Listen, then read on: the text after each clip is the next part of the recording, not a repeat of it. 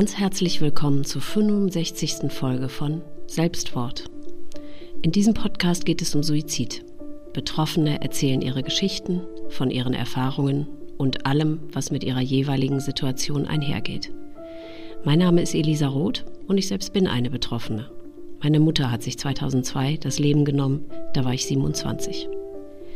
Da das Thema Suizid und das darüber reden immer noch ein Tabu ist, kam mir die Idee für diesen Podcast. Denn Betroffene wollen ja reden. Sie wollen ihre Geschichten erzählen. Und das sollen sie. Laut und deutlich und für alle hörbar. Bevor es nun mit dieser Folge losgeht, möchte ich noch eine ganz wundervolle und aufregende Sache mit euch teilen. Mein Herzensprojekt, mein Buch, das den Titel Suizid, das Leben danach trägt, ist ab sofort zu bestellen. In dem Buch sind acht von ihnen selbst verfassten suizidbetroffenen Geschichten enthalten, meine eigene eingeschlossen. Des Weiteren zwei Erzählungen bzw. ein Interview mit an Depressionen Erkrankten, die jeweils mehrere Suizidversuche überlebt haben, sowie ein Kapitel mit Tipps für den Umgang mit Trauernden. Und zu guter Letzt ein Interview mit der Psychologin Veronika Barmann, der ich bei euch eingesammelte Fragen zum Thema Suizid und Depressionen gestellt habe. Aktuell ist das Buch nur über die Verlagsseite bestellbar, die ich euch in den Show Notes verlinke. Ab nächstem Jahr ist es dann auch über Amazon und auch den Buchhandel zu bestellen und wird darüber hinaus auch als E-Book erhältlich sein. Nun zur heutigen neuen Episode. Vor kurzem hat mich folgende E-Mail erreicht. Hallo Elisa, ich bin durch Facebook auf deinen Podcast aufmerksam geworden und wusste zuerst nicht, was ich davon halten soll.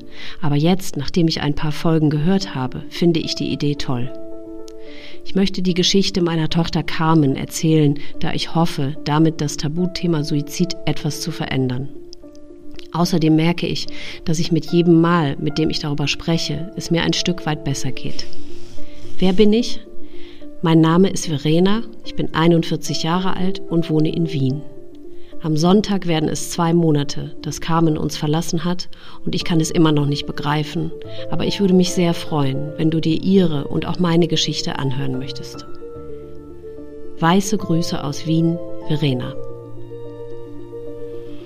Bevor ihr nun aber unser Gespräch hört, möchte ich alle Zuhörer nochmal ganz eindringlich bitten, vorab die Folge 0 anzuhören denn darin gehe ich auf alle Gefahren, die dieser Podcast mit sich bringt, ein.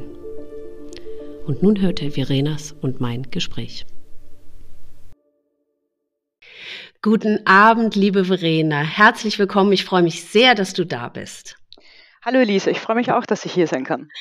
Wir haben in dem Einleitungstext gehört, dass es um deine Tochter Carmen geht und ich bin wirklich mehr als, ich weiß gar nicht, wie ich das ausdrücken soll, ähm, geschockt, überrascht, dass du nach so kurzer Zeit überhaupt dazu in der Lage bist, auch nur einen geraden Satz von dir zu geben. Ich kann mir nicht vorstellen, wie es dir überhaupt gehen muss. Äh, es ist erst zwei Monate her, hast du in der E-Mail geschrieben. Also ähm, ja, ich, mir fehlen wirklich einfach die Worte.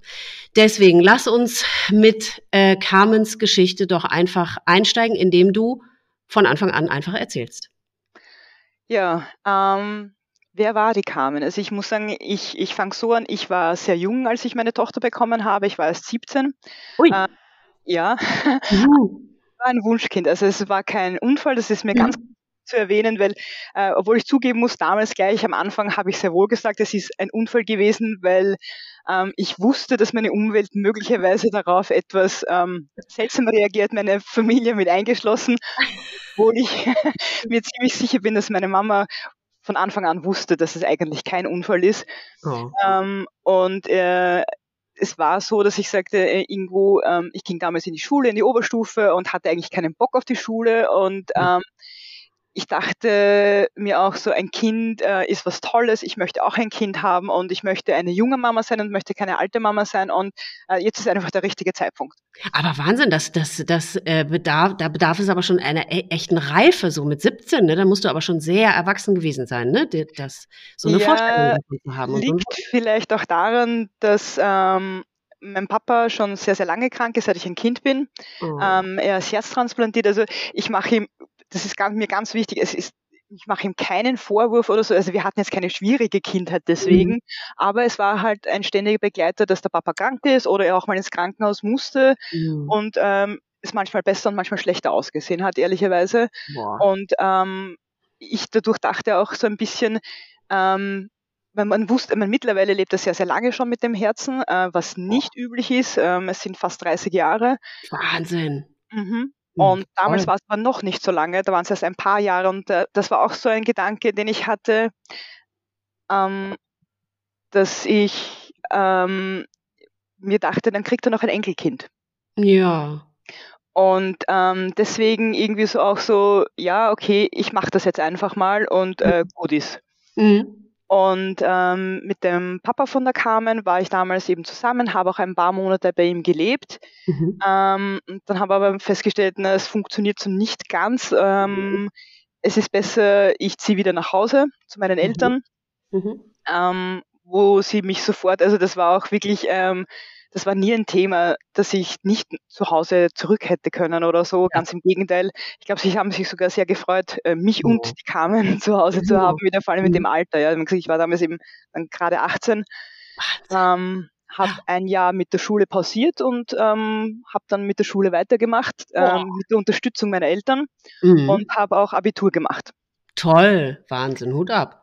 Ja. Und ähm, in der Zeit war er Papa und ich so mal mal mehr oder mal weniger zusammen, sage ich jetzt mal. Also ein, heute würde man sagen On-Off-Beziehung.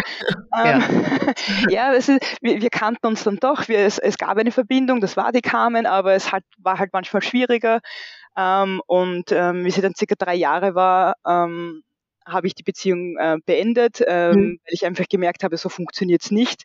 Mhm. Am Anfang war es auch so, dass ich etwas Angst hatte vor dem Alleinsein. So, ich bin so jung, ich habe keine Ausbildung, mhm. dann habe ich keinen Mann, ähm, stehe quasi alleine da. Ähm, mhm. man, ja, Blödsinn. Und dann hatte ich aber meine Schule beendet, hatte einen Job und dann war irgendwie so, okay, das geht auch ohne Mann. Also so, ich, ich brauche keinen Mann, um mhm. ein Kind zu erziehen und um, um, um mich zu definieren.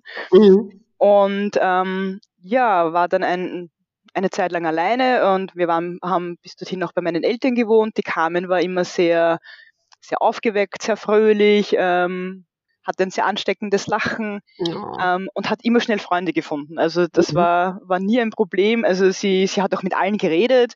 Ähm, es war ähm, sehr, sehr witzig. Also eigentlich war die Carmen sehr, sehr offen mhm. äh, für alle Fremden. Also sie hat auch dieses, äh, bei Kleinkindern sagt man oft, sie, sie, sie fremdeln, sie wollen nur bei der Mama sein. Mhm. Das hatte sie ganz, ganz kurz und sehr, sehr wenig. Also sie war eigentlich immer mhm. froh über Kontakte, sage ich mhm. jetzt mal. Ja, das ist ja auch, äh, weißt du, so Einzelkinder, ich weiß ja nicht, ob sie Einzelkind geblieben ist, aber ich habe ja. auch ein Einzelkind, ich habe auch nur einen Sohn und äh, die werden ja immer so ein bisschen die, die, die haben ja nicht den besten Ruf, so Einzelkinder. Aber es ist ja sogar auch nachgewiesen, dass gerade Einzelkinder, weil sie Einzelkinder sind, super sozial sind, weil sie ja darauf angewiesen sind. Ne? Sie müssen ja sozial sein, um, weil sie keine Geschwister haben, auf die sie sich verlassen können, sondern deswegen, ich finde das immer total logisch, dass Einzelkinder so, äh, so gut sind im Sozialisieren und im Freunde finden und so. Ja, sie ist dann auch, also als ich wieder in die Schule gegangen bin, war sie auch bei einer Tagesmutter, da waren auch andere Kinder. Also von mhm. dem her, sage ich jetzt mal, war dieses Einzelkind, ja, zu Hause war sie natürlich eins, aber sie hatte auch andere Kinder. Also sie ist ja. jetzt nicht so quasi isoliert aufgewachsen. Mhm. Und ähm, ja, als sie dann circa viereinhalb Jahre alt war, habe ich meinen jetzigen Partner kennengelernt, den Stefan. Mhm. Ähm, das war auch, ich meine, ich hatte dazwischen ein paar Bekanntschaften, sage ich jetzt mal, die habe ich der mhm. Carmen aber auch gar nicht vorgestellt, weil das für mich vom Gefühl her nie gepasst hat. Ja. Äh, weil mir das sehr, sehr wichtig war natürlich, dass wenn ich einen neuen Mann in mein Leben lasse, ähm, das für uns drei funktionieren muss und vor allem für mich und für die Carmen. Ja. Und wenn die Carmen da, wenn ich da gespürt hätte, dass irgendwas nicht passt, dann ähm, hätte ich sofort beendet, weil ich sage, mein Kind geht vor, ja. Ja. Ähm, mhm. Das war aber bei ihm witzigerweise auch das Gegenteil. Er war das erste Mal dann bei uns zu Hause und sie hat sich zu mir gesetzt und nicht zwischen uns. Ähm, ja. Was sie sonst oft gemacht hat, wenn Freunde zu Besuch waren, so, das ist meine Mama. Und bei ihm hat sie das aber gar nicht gemacht. Also da ja. hat sie sich, sie hat sofort mit ihm geplaudert und, und hat sich einfach nur zu mir gesetzt. Und, und mhm. das war für mich dann so ein Zeichen, wo ich sage, ähm, sie findet ihn auch toll. Schön. Mhm. Und wir sind dann auch relativ bald nach ein paar Monaten, weil ich, äh, wir sind ähm, am Land aufgewachsen, circa eineinhalb Stunden von Wien entfernt, mhm. ähm, ist mein Elternhaus. Wir sind dann auch zum, zu Stefan nach Wien gezogen, alle beide, mhm. weil ich damals schon in Wien gearbeitet habe und er mhm. auch. Und das einfach die, die, logische Konsequenz dann war, dass wir nach Wien ziehen. Mhm. Äh, was für die Carmen natürlich ein, ein enormer ähm, ja, Umbruch Umbruch war. Ähm, ja. Alle Freunde weg, die Großeltern plötzlich weg, ähm, ja. anderer Kindergarten, andere Umgebung. Äh, ich komme aus einer Gemeinde, das sind 1300 Leute, also wow. im Gegensatz zu Wien mit einer 2-Millionen-Stadt. Ja. Kleiner Unterschied. Ähm, aber es war auch so im Kindergarten, die Kindergartenbetreuerin meinte damals, ja, wir geben ihr einen Monat und da kommt sie immer nur ein paar Stunden und alles ist gut und dann das, wir machen das schon. Mhm. Am zweiten Tag hat sie mich nach drei Stunden, wo ich hingekommen bin, gesagt, Mama, was machst du da? Ich will noch hier bleiben. Ich so, süß. Äh, okay, was mache ich jetzt? Ja. oh. Und also sie war damals schon, nach einer Woche war die Sache erledigt. Sie war von ja. bis am Abend dort und sie wollte auch gar nicht nach Hause und das war auch nachher oft so, dass wenn ich gekommen bin, wenn ich mal früher gekommen bin, dass ich gesagt Ma, wieso bist du schon da? Ich möchte ja. noch spielen, ich möchte noch da bleiben. Sie, Ach, schön.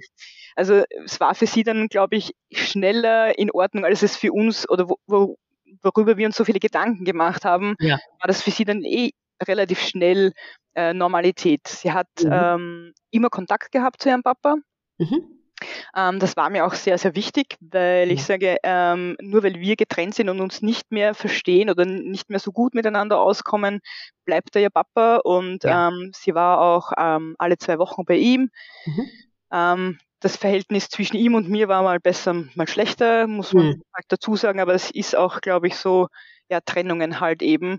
Ja. Ähm, ich habe versucht, das weitestgehend von der Carmen fernzuhalten, weil ich eben auch da der Meinung war, das sind die Probleme, die wir Erwachsenen haben und genau. nicht sie.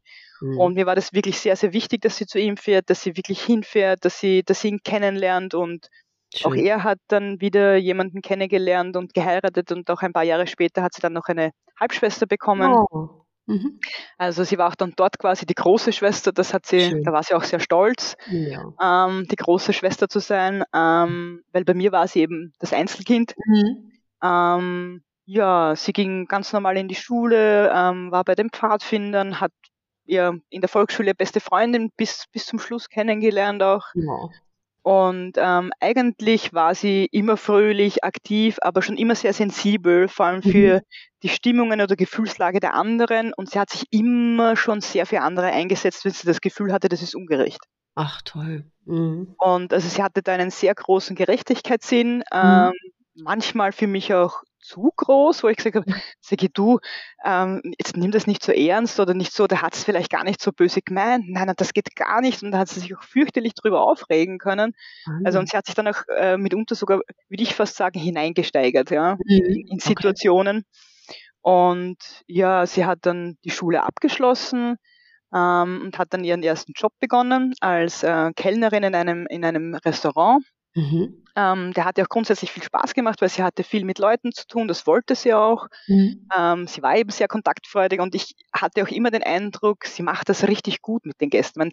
Wie es halt so ist, äh, jeder, der in der Gastro mal gearbeitet hat oder im Tourismus, manchmal gehen dir die Menschen einfach auf den Keks. Ähm, Sehr, ja, so, äh, und, und, wollen auch vor allem und mögen. Mhm. Genau, und ähm, da hat sie dann manchmal auch wirklich sehr geschimpft, ah, der war so blöd und der hat das und jenes und dieses schon gemacht und dann sage ich, ja, okay, aber vergiss es, das ist vorbei und ja. auch da wieder dieses äh, ziemliche Hineinsteigern eigentlich in, in manche Situationen oder ähm, dann meinte sie mal, ja, ich möchte einen Tag frei haben und sie fragt den Chef und der sagt, nein, es geht nicht, weil es haben schon fünf andere frei und sagt, da frage ich einmal und dann kriege ich es nicht und also sie, mhm. sie hat sich dann sehr schwer getan, ähm, sich auch da hineinzuversetzen, dass ihr Vorgesetzter vielleicht äh, ja nicht nur sie hat, sondern auch andere Mitarbeiter, mhm. um die er sich kümmern muss. Und das okay. war für sie dann so, äh, ich habe jetzt gefragt und, und jetzt kriege ich es nicht und das war ja. schwierig. Ja?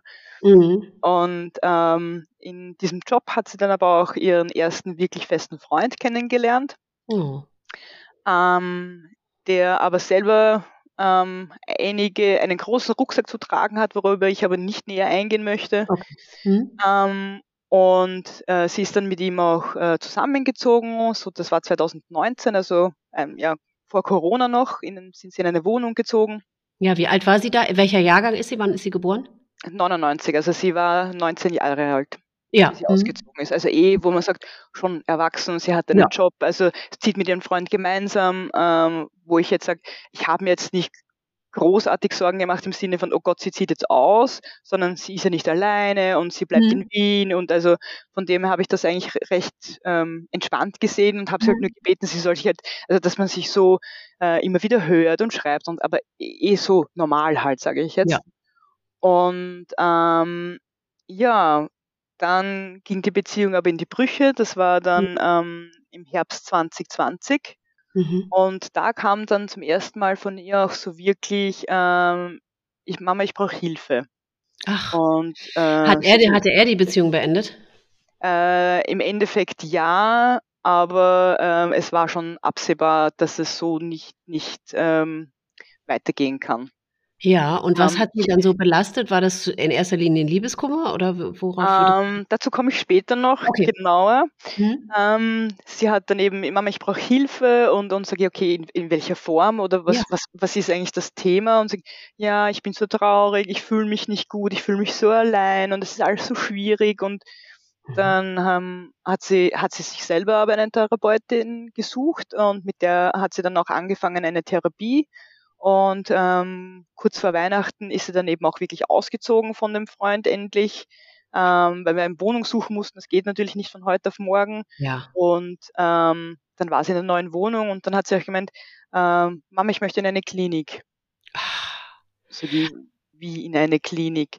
Naja, ich, ich schaffe das so nicht und mir ist das alles zu viel und ich kriege das alleine nicht hin. Und äh, sie hat mir aber damals nicht genauer gesagt, also was sie eigentlich alles beschäftigt oder was, was ja. so schwer ist. Und ich glaube, sie konnte es auch bis zu einem gewissen Grad da noch aber, gar aber nicht. Du hast sagen. sie gefragt, aber sie wollte es halt nicht sagen oder konnte nicht genau, oder hast du sie gelassen? Glaub, sie konnte nicht. Nein, ich glaube, sie mhm. konnte nicht. Ich habe sie schon gefragt, aber ja. ich glaube, sie konnte es selber nicht so genau oder sie wollte es zum Teil vielleicht auch nicht, weil sie natürlich mhm. wusste, ich mache mir Sorgen. Ja. Ähm, ja, und ähm, sie hat dann auch tatsächlich einen Therapieplatz bekommen im März 20 21 mhm. und war dann dort für zwei Monate stationär, durfte aber immer wieder raus. Äh, mhm. Also wir haben sie immer wieder besucht oder sie ist zu uns gekommen, also wir haben sie abgeholt und sie war dann bei uns für einen Abend oder so und dann mhm. eben wieder zurück. Und, aber wie ähm, hast du sie wahrgenommen in der Zeit? War sie wirklich ähm, so niedergeschlagen? Also wie hast du sie wahrgenommen? Ja, also sie war schon, sie war niedergeschlagen, sie war ähm, sehr schwarz-weiß denkend. Okay. Ähm, also entweder das eine oder das andere, dazwischen ja. gab es irgendwie nichts, auch in einer Meinung, wenn wir irgendwo gesprochen haben. Ähm, wenn ich versucht habe, so, du schau mal, versuch mal die Meinung von jemand anderen oder die versucht eine andere Sichtweise, nein, und das ist so und das geht so nicht. Und mhm. also das war sehr schwierig, da mit ihr dann über mhm. manche Themen zu sprechen. Mhm. Und äh, was man, was ich so schon gemerkt habe, ist auch, dass sie zurückgezogen war. Also sie wollte sehr, sehr viel allein sein, äh, mhm. äh, was ich nicht gut fand. Ich meine, auf der einen Seite habe ich es verstanden, okay, frisch getrennt, dann zieht man sich ein bisschen zurück und, und ja. Ding. Aber irgendwie war mir das zu viel allein für, okay. für das, wo ich gesagt habe, glaubst nicht, es ist besser, du kommst mal zu uns oder wir kommen mhm. zu dir.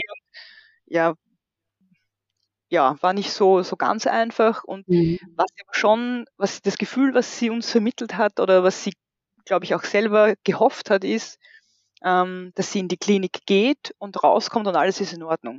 Ja. Und wir wussten alle, ähm, so wird das nicht funktionieren, aber man, du kannst es ja so nicht sagen oder wir haben sie versucht ähm, zu vermitteln, dass das nicht die Lösung aller Dinge sein kann, mhm. aber sie wollte einfach nicht sehen. Also sie hat sich so daran geklammert, sie geht mhm. in diese Klinik, sie macht diese Therapie und dann geht sie raus und alle Probleme sind weg. Ist sowas von Anfang an zeitlich festgelegt, wie lange das dauert? Äh, es ist ein Grundrahmen festgelegt, hätte aber auch verlängert werden können. Ähm, ähm, sie haben dann aber im Abschlussgespräch festgestellt, dass es nicht notwendig ist, weil sie sich dann danach auch wieder äh, zu der Therapeutin, wo sie vorher schon war, gegangen ist, ah, ja. wöchentlich. Also sie war dann, hat, hat dann auch Medikamente bekommen, war bei der Therapeutin. Ähm, und vom Eindruck her war sie schon viel besser drauf. Also sie war wieder mhm. viel positiver, sie war wieder viel kommunikativer, sie hat sich auch wieder öfter gemeldet, ohne dass man fünfmal nachfragen muss, magst du nicht mal wieder vorbeikommen und so. Ähm, das hat sie dann schon wieder eher gemacht nach diesen zwei Monaten. Mhm. Ähm, es wurde dann äh, eben in, bei diesem Klinikaufenthalt festgestellt, dass sie eine Borderline-Störung hat. Aha. Ähm, das ist eben eine große Unzufriedenheit mit sich selbst. Äh, genau dieses Schwarz-Weiß-Denken, also dass sie das nicht können, in, in Grauschattierungen denken, sondern entweder es ist A oder es ist B und dazwischen gibt es einfach nichts. Okay. Ähm, was auch dazu gehört, sind Selbstverletzungen. Oh. Ähm, also so Ritzen oder ähm, solche das Dinge. Hat sie auch gemacht. Ja, hat sie auch gemacht. Und schon lange sie, davor hast du das mal mitbekommen? Ähm, oder sie hat als Teenager schon damit begonnen, aber da habe ich es noch nicht so mitbekommen, weil sie es zum Beispiel auf die Oberschenkelinnenseiten gemacht hat. Ach. Und im Sommer, wenn es halt heiß war, ja, sie wollte halt nicht rausgehen oder sie wollte manchmal nicht mit uns baden gehen zumindest, weil sie sagt, okay, gut, wir sind die Eltern, dann halt nicht, ja. Mhm. Ähm, oder sie hatte, äh, wenn sie kurze Hosen an hatte, immer Strumpfhosen an, hat das Ach. damit begründet, dass die Oberschenkel aneinander reiben und sich, dass dir das dann weh tut. Im Nachhinein wusste ich dann halt, ähm, dass das auch andere Gründe hatte, dass sie einfach nicht wollte, dass wir das sehen. Ja. Ähm, auch auf die Oberarme, ähm, und das war aber auch schon, und das war aber nach dem, nach der Trennung von dem Freund oder noch vorher? Noch vorher. Ja? Ja. Und das Ach. wusste ich aber zu dem Zeitpunkt so. Also ich habe schon gemerkt, irgendwas ist nicht ganz in Ordnung, auch als Teenager schon. Ähm, ich habe auch mit meinem Freund dann jetzt im Nachhinein drüber gesprochen. Sie hatte so eine Phase, wo sie immer montags krank war in der Schule und nicht in die Schule wollte. Aber dann dachte ich mir, ja, vielleicht hat sie da einen bestimmten Lehrer, den sie nicht mag oder so Teenager halt, ja, also ja. 15, 16, ähm, liegt gern auf der Couch, macht nichts, geht nicht raus und, und ähm, wo man dann gesagt hat, hey komm, machen wir irgendwas, unternehmen wir irgendwas, nein, ich mag nicht, ich mag nur auf der Couch liegen. Sag ich, okay, gut, Teenager, ja, hm. was soll ich jetzt machen, ja, jetzt im mhm. Nachhinein hm. weiß ich, ähm, dass es, oder bin ich mir ziemlich sicher, ähm, dass es schon eine Depression war, die sie hatte als Teenager schon. Ja. Und halt einfach ähm, von uns so nicht wahrgenommen wurde, weil man es eben als ja, Teenager abgetan hat. Und mhm. ja, also ich will jetzt nicht damit sagen, dass jeder Teenager, der jetzt auf der Couch liegt, äh, depressiv ist, aber man vielleicht nee. mehr darauf achten sollte, ja. was ist jetzt noch normal und genau. was ist vielleicht schon so, dass man doch etwas machen sollte, ja? mhm. zumindest mal hinterfragen sollte. Mhm. Aber was ich wirklich erstaunlich finde, ich meine, sie war ja, als sie dann äh, euch gesagt hat, dass sie Hilfe braucht, da war sie ja immer noch wahnsinnig jung, dass sie aber wirklich von alleine überhaupt sich mit dem Thema offensichtlich auseinandergesetzt hat und sich darüber bewusst geworden ist, dass sie Hilfe braucht und es vor allem dann ja auch noch ausgesprochen hat. Ja. Das ist ja ein wahnsinnig weiter Weg. Ja. Also das, das, ne, das, ja das habe ich damals auch schon gesagt, wie verzweifelt muss mein Kind sein, dass sie sich freiwillig in eine Therapieklinik begibt und auch dort bleiben möchte. Ja. Ähm, das hat lange oder tut es immer noch ähm, an mir genagt, dass ich mir denke, was, was auch dieses, habe ich was falsch gemacht, ist, ja. hätte ich doch nicht nach Wien gehen sollen, hätte ich lieber unten bleiben sollen am Land, ähm, ist, pff, äh, äh, ich glaube, ich brauche dir jetzt nicht viel erzählen, wie man sich da fühlt. Ja. Ähm, äh, auch wenn es bei dir die Mama war, irgendwelche Schuldgefühle hat man ja doch immer. Ja. Und ähm, ja, das waren so Gedanken, wo du da dann auch unbewusst immer, was hätte ich anders machen können? Ja. Und das Schlimme daran ist, es gibt halt keine Antwort drauf. Ne? Genau. Ähm, ja, vielleicht hätte ich was anders machen können, vielleicht aber auch nicht. Vielleicht wäre trotzdem alles so. Ich weiß mittlerweile ja, auch, dass Borderline nicht zwingend ähm, aus einem Ereignis heraus, aus einem dramatischen Ereignis heraus bestehen ähm, muss, sondern mhm. kann auch genetisch sein. Ja. Ga gab heißt, es sowas bei euch in der Familie? Ähm, auf meiner Seite nicht. Ja, also weiß man natürlich nicht ähm, mhm. hundertprozentig. Du kannst es nicht nachweisen. Es gibt noch keinen Test dafür oder sowas. Mhm aber ähm, es muss nicht zwingend irgendwas furchtbar Schlimmes passiert sein, ja. damit du in sowas ähm, ja. diese Störung bekommst. Mhm. Und ähm, ja, sie, sie war dann eben wieder zu Hause bei ihr in der Wohnung und wie gesagt, vom Gefühl her war sie viel besser drauf, sie war wieder viel lustiger, sie hat was unternommen. Ähm, sie hat im, im Herbst dann 21 auch wieder einen neuen Job bekommen. Mhm. Hat eine, sie Medikamente eine, genommen? Ja. Ah ja. Mhm. Sie hat immer noch Medikamente genommen, die sie dann aber nach und nach ähm, wieder reduziert hat, mhm. weil sie eben auch gesagt hat, sie machen sie müde, sie machen ja. sie ähm, schläfrig, sie machen sie so ein bisschen mm, langsam. Ja. Ähm, ich weiß nicht hundertprozentig, ob das immer in Absprache mit der Therapeutin war oder nicht, aber zumindest am Anfang ganz sicher. Ähm, in der Zwischenzeit dann oft war ich mir nicht ganz so sicher, ob das immer alles so abgesprochen war. Okay. Ähm, aber sie war eben erwachsen, sie war ausgezogen.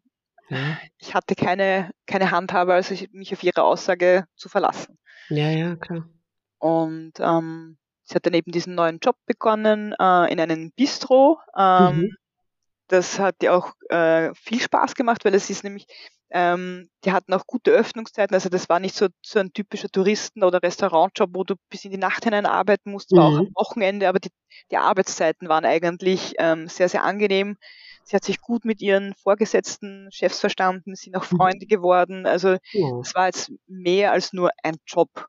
Mhm. Und da habe ich euch das Gefühl gehabt, ähm, jetzt geht sie wieder gut. Ja. Ähm, bis circa ein Jahr später, wo sie wieder angefangen hat, sie hat körperliche Schmerzen, die gehen nicht weg, sie macht Physio, äh, sie hat so Knieschmerzen, ähm, egal was sie macht mit der Physio, ähm, es wird nicht besser. Dann war sie beim MRT, beim Röntgen, keine Ahnung und ähm, ja, sie hat dann irgendwann ist sie dann zu dem Entschluss gekommen, möglicherweise ist es wieder psychisch, vielleicht ist der Job doch der falsche. Mhm. Ähm, und da hat es dann schon so ein bisschen angefangen, wieder so eher in Richtung, es geht ihr nicht gut. Mhm. Und dann hat sie gemeint, sie kündigt von heute auf morgen. Das war so im, im Herbst 22 und ich sage, das kannst du nicht machen. Ja? Also, du, du, du hast eine Wohnung, ähm, du, du, du, du hast Verpflichtungen. Ja. Ähm, vor allem überleg dir das, ich meine, der Job gefällt dir ja grundsätzlich, gibt es nicht vielleicht eine andere Lösung, vielleicht Stunden reduzieren oder ja. red nochmal mit ihnen und dann ähm, ja, dann hat, dürft sie auch wirklich ähm, ein Gespräch geführt haben mit, mit, ihren, mit ihrer Chefin. Mhm. Und ähm, dann ging es auch wieder und dann ist sie im, im neuen Jahr, also heuer, hat sie dann überlegt, na, sie kündigt jetzt doch, weil sie möchte eine Ausbildung machen zur Fotografin. Ach. Und äh, das hat sie auch vorher schon, also sie hat gerne fotografiert und sie hatte schon ein bisschen herum, äh, eben mit meinem Partner, mit Stefan, der mhm. macht auch sehr gerne, da haben sie sich dann immer so ein bisschen gematcht und haben so Dinge gemacht. Mhm. Ähm, und ähm, dann hat sie eben tatsächlich gekündigt heuer mit, mit Februar und mhm. hat mit März die Ausbildung in der Fotoschule begonnen. Mhm.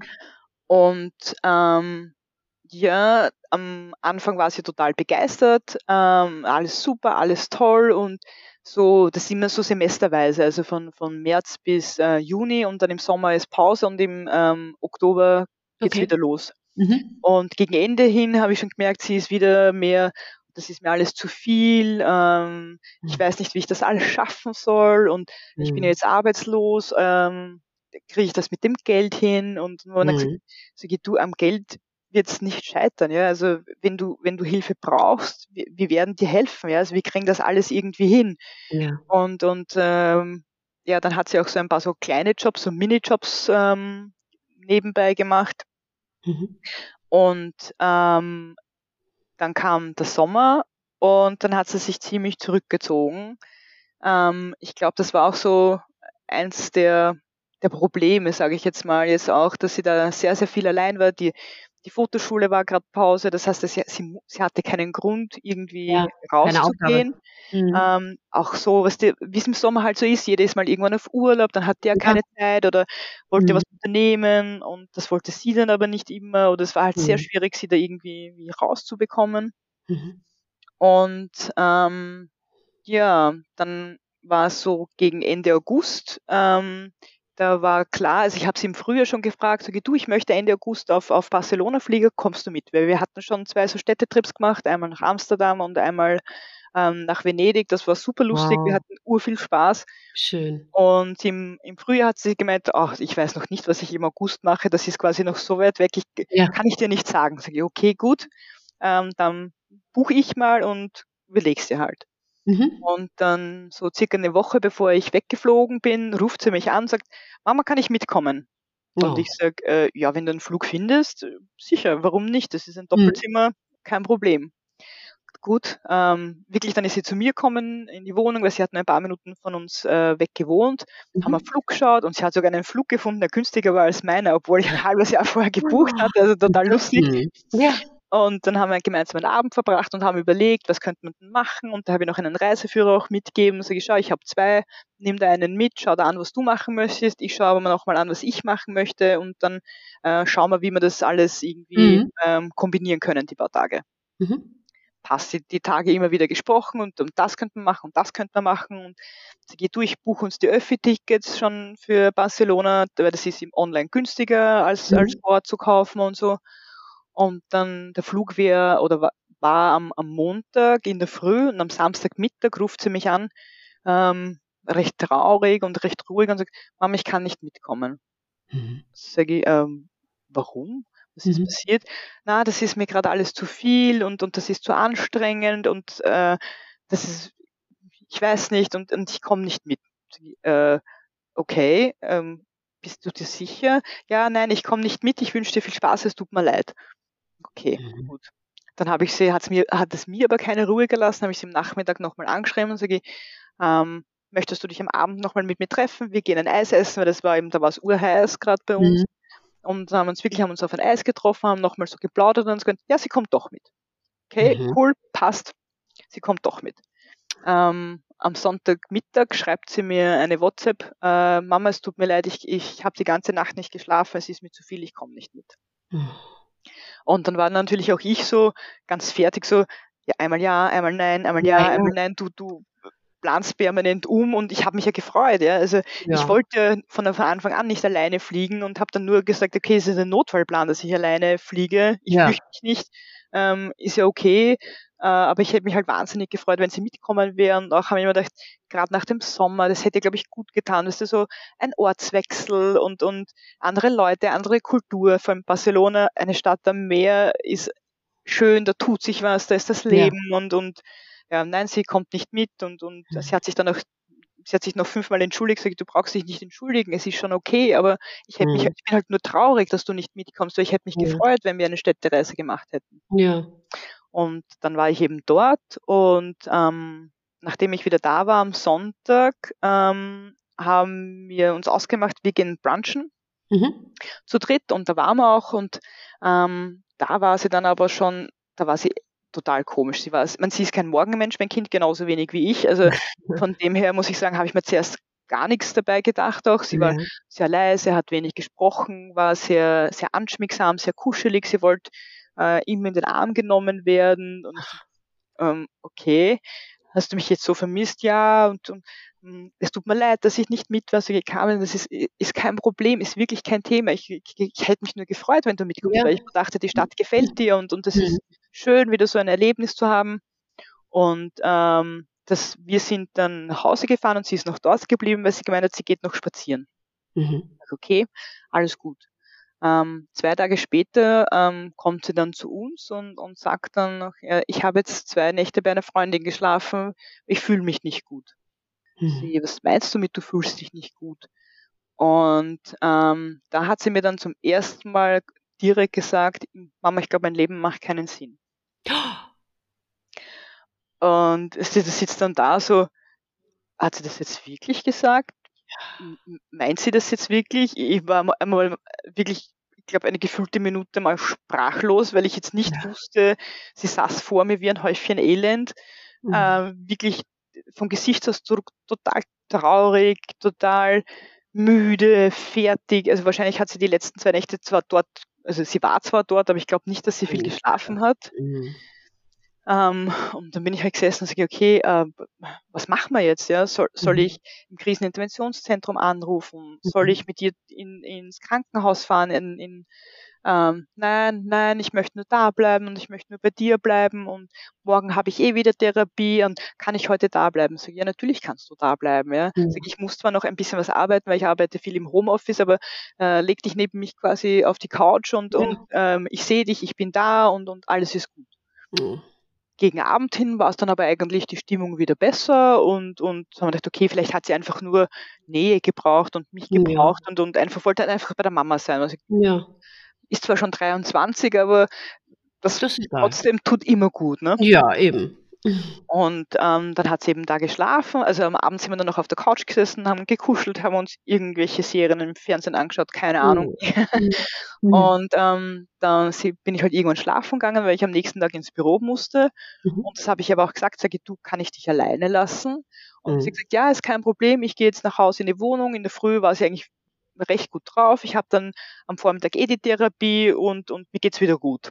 Mhm. Und da war ich schon so, kann ich es jetzt wirklich gehen lassen? Ähm, war das jetzt nur so ein, ich weiß nicht, äh, ich, mein Gedankenkarussell war halt doch recht, recht äh, betriebsam, sage ich jetzt mal. Ja. Aber nachdem sie dann wieder eigentlich sehr normal gewirkt hat, haben wir okay, vielleicht war sie einfach wirklich nur traurig und, und wenn sie wirklich so sehr Hilfe gebraucht hätte, ich habe sie angeboten, ich habe ihr gefragt, ich, ich mhm. hätte auch alles, sie wollte einfach nicht, was soll ich jetzt machen? Ja? Also mhm. ich muss jetzt ins Büro an dem Tag und ähm, wenn sie eh zur Therapeutin geht, alles gut. Mhm.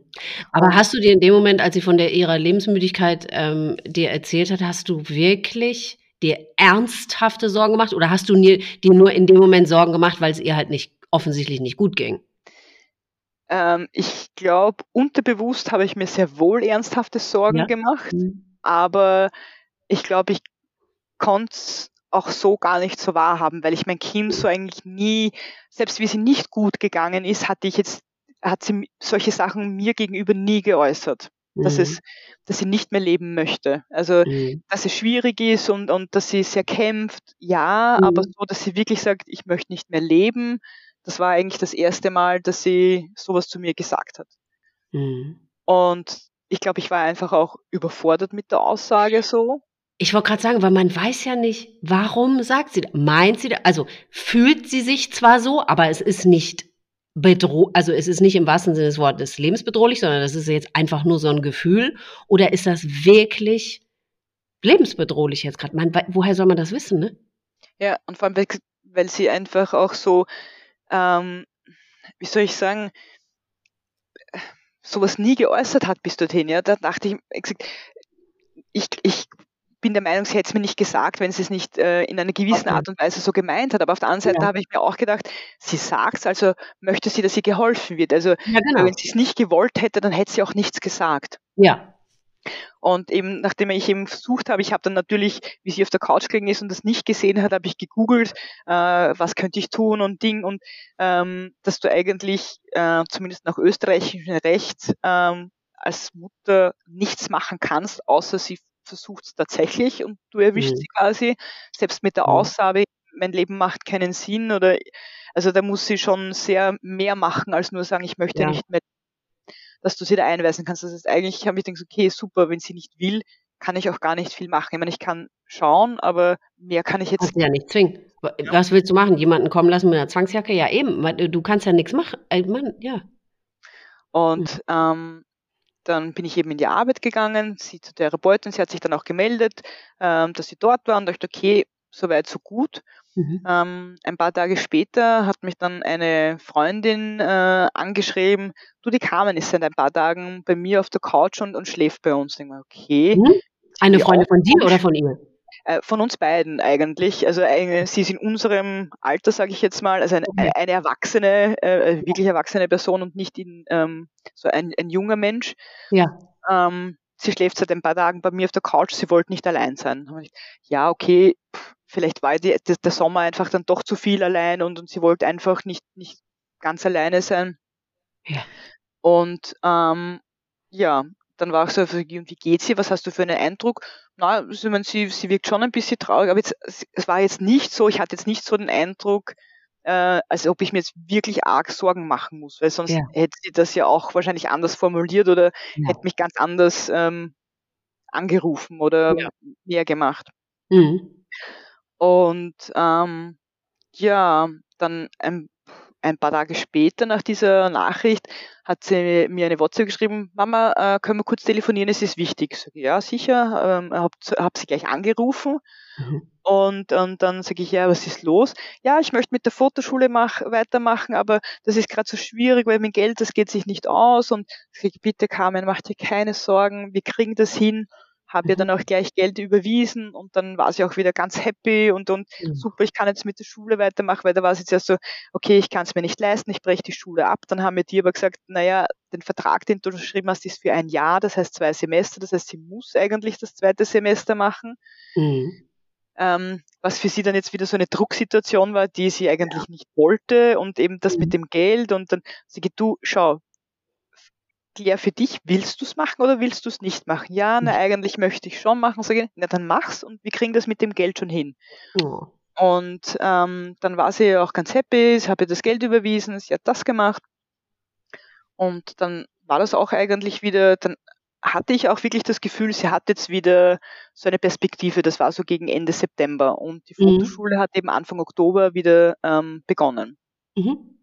Und sie war dann auch dort ähm, den ersten Tag wieder und am nächsten Abend, das war ein Mittwoch, haben wir uns zum Abendessen in einem Lokal getroffen, zu dritt da, äh, mit dem Stefan mhm. gemeinsam und ähm, da war sie eigentlich, ich meine, sie war, ich hatte das Gefühl, sie war sehr ruhig, aber mhm. innerlich ruhig. Also nicht, nicht so, äh, sonst war sie oft so, so sehr quirlig, sehr aufgedreht oder manchmal mhm. auch überdreht. Und da war sie eigentlich sehr ruhig, aber lustig und gut drauf.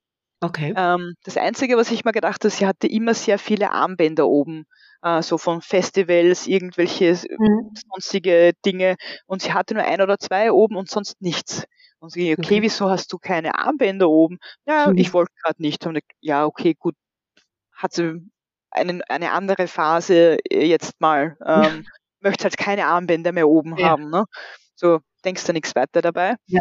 Und dann hat sie Stefan noch gefragt, sag ich, du am Sonntag von der Fotoschule, da ähm, gehen wir äh, nach draußen äh, in die Natur, Fotos machen, kann ich mir dein Stativ ausborgen? Und er sagt, ja mhm. klar, ich brauche es im Moment eh nicht.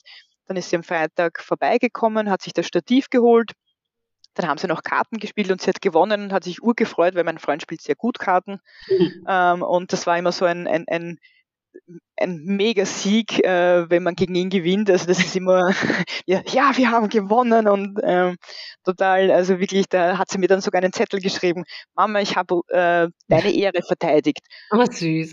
Und ähm, hat dann noch eingefügt und auch meine. Und ich gesagt, irgendwie war das komisch, also, wieso hat sie meine Ehre verteidigt beim Kartenspiel? Und war das mhm. irgendwie so ein bisschen seltsam, aber haben wir auch noch nichts dabei gedacht. Am Sonntag mhm. war sie dann noch in der Fotoschule und ähm, der Stefan und ich waren über das Wochenende von Samstag bis Montag in Graz, weil wir sind dort einen Halbmarathon gelaufen.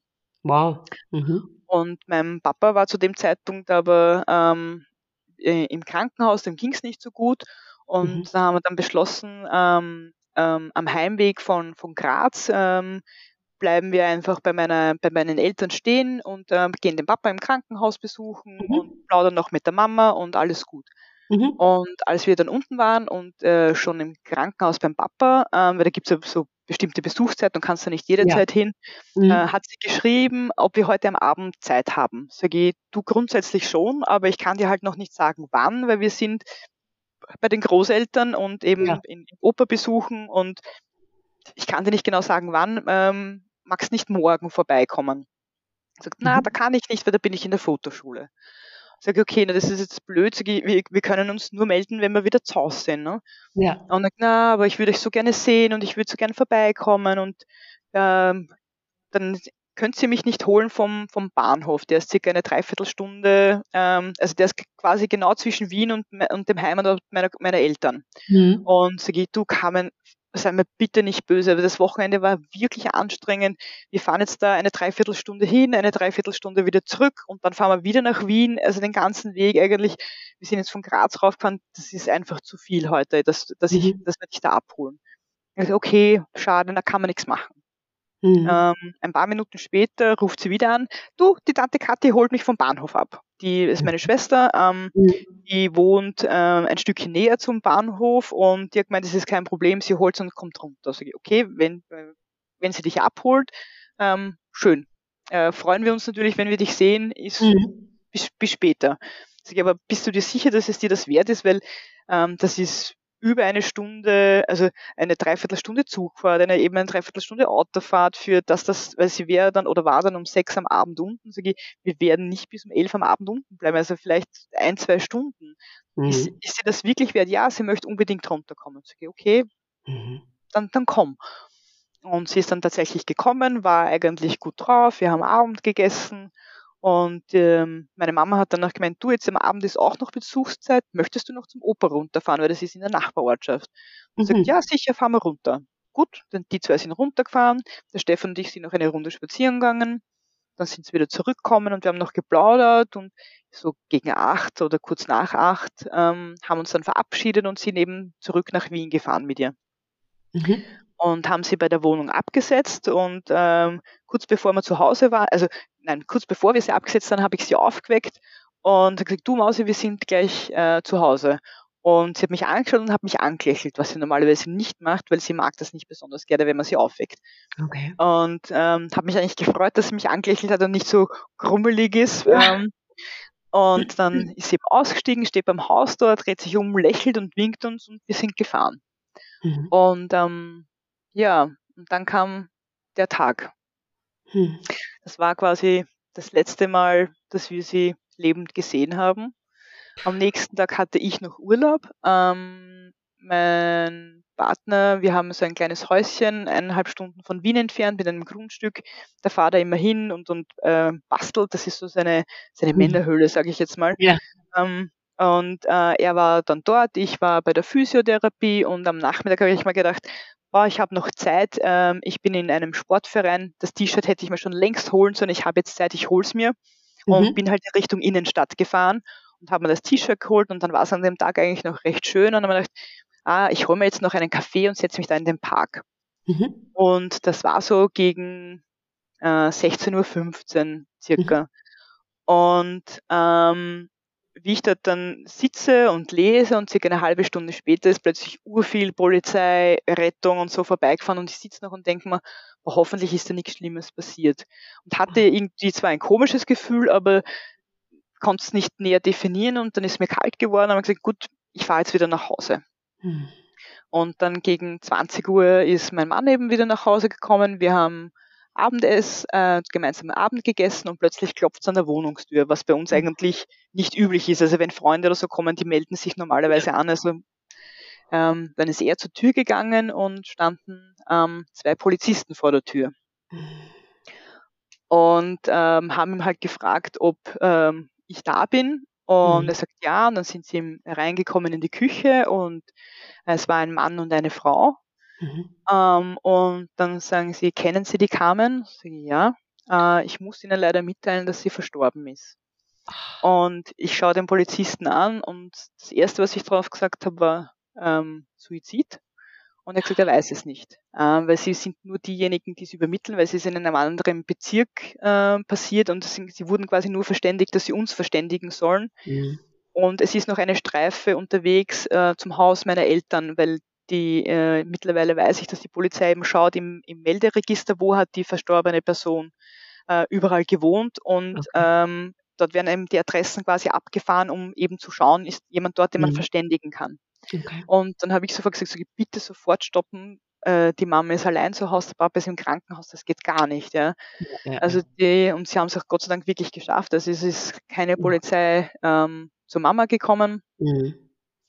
Und dann waren die auch noch kurz da und, und ich habe halt natürlich gefragt, so, wie jetzt? Und sie gesagt, ja, sie können mir leider nichts genaueres sagen, haben uns aber einen Zettel dagelassen ähm, von dem Polizisten, von dem ähm, von der Polizeistelle, der mhm. anscheinend dort war. Mhm. Und ähm, haben uns auch so ein, ein Heft dagelassen von einer Bestattung, wo eben so Sachen drinnen stehen, was man dann tun kann, muss, soll oder was man alles braucht und so. Und sie haben uns zwar gefragt, äh, ob wir ein Kriseninterventionsteam brauchen ich oder nicht. Ich dachte, das ist bei euch in Österreich automatisch. Ähm, ich habe gelernt, es grundsätzlich ja, wenn jemand zur Verfügung steht. Ah, okay. Dass sie automatisch mitkommen. Ansonsten, also wenn ich gesagt hätte, ja, ich brauche jemanden, ähm, dann wäre sehr wohl wer gekommen. Aber in dem Moment habe ich gesagt, äh, nein, ich brauche niemanden. Bin einfach nur äh, quasi auf den Boden gesunken, habe nicht geweint, gar nichts, sondern einfach nur, okay, ähm, der Stefan hat noch mit ihnen über irgendwas gesprochen, was ich nicht mehr mitgekriegt habe. Ähm, und die waren dann auch irgendwann wieder weg. Also sie waren nicht, also ich habe ihn dann gefragt, sag, du, wie lange waren die eigentlich da? Sagt, er glaubt nicht allzu lange, so eine Viertelstunde vielleicht oder so. Ja. und dann sind wir ins Wohnzimmer gegangen und so, was machen wir jetzt? Wir, wir müssen ähm, alle verständigen. Ähm, dann habe ich meine Schwester angerufen, habe sie gefragt, ob sie ähm, allein ist oder, mhm. also, nein, sage ich, sitzt du? Nein, sage ich, bitte setz dich hin. Warum? Sage ich, bitte setz dich hin. Und dann habe ich gesagt, sage ich, du, die Carmen ist gestorben. Und sie konnte es natürlich nicht glauben. Nein. Und dann habe ich gesagt, sie, ähm, ich weiß, es ist viel verlangt, aber kannst du bitte zur Mama fahren und ihr das persönlich sagen? Ähm, ich, ich kann sie nicht einfach anrufen, sie ist allein zu Hause, das geht mhm. nicht. Gesagt, mhm. ja, ja, klar, sie, sie und ihr Mann fahren runter. Dann ähm, ähm, hat der Stefan seine Schwester angerufen, die wohnen auch bei uns in Wien, mhm. seine Eltern angerufen, ich habe den Papa von der Carmen angerufen und dann habe ich meinen Chef angerufen oder meine Chefin eigentlich und habe sie aber nicht gleich erreicht. Mhm. Und dann habe ich eine Kollegin angerufen und sage, es tut mir furchtbar leid, dass ich dich jetzt damit belasten muss, aber ich werde morgen nicht in die Arbeit kommen. Mein Kind ist gestorben. Und ähm, die war dann natürlich ganz, sage ich, sag, kannst du das bitte unseren Chefs äh, sagen? Ich sage, mhm. ja, ja, mhm. bitte macht überhaupt keine Gedanken, ich kümmere mich drum. Ne? Mhm. Und ähm, dann sind wir eine gefühlte Ewigkeit im Wohnzimmer gesessen. Ich, ich glaube, ich habe geweint. Ich kann mich an manches einfach nicht mehr erinnern.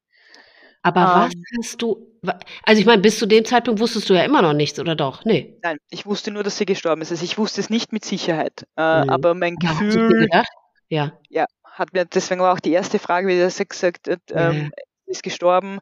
Äh, ich ich habe ihn, glaube ich, auch gefragt, wie, und er mhm. hat gesagt, sie ist ähm, von einer Dachterrasse gestürzt.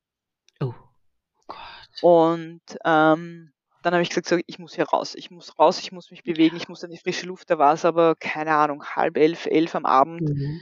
Ähm, da sind wir eine Runde spazieren gegangen, ich bin immer wieder stehen geblieben, habe geweint und, und mhm. ähm, mit meinem Mann, also der war mir eine große Hilfe, obwohl sie ihn natürlich genauso getroffen hat, weil ja. wir haben, oder wir, fast äh, 20 Jahre jetzt gemeinsam ja. äh, gelebt. Also im Endeffekt ja. war ihr sowas wie ein er war ja Papa auch, ja. Also ja. vielleicht nicht der leibliche, aber im mhm. Endeffekt, ähm, ja. Mehr als der eigene, mehr als der ja. leibliche, ja. Mhm. Und ähm, dann haben wir auch überlegt, ähm, soll ich den Polizisten jetzt anrufen? Will ich überhaupt wissen, ob sie sich umgebracht hat oder nicht? Mhm.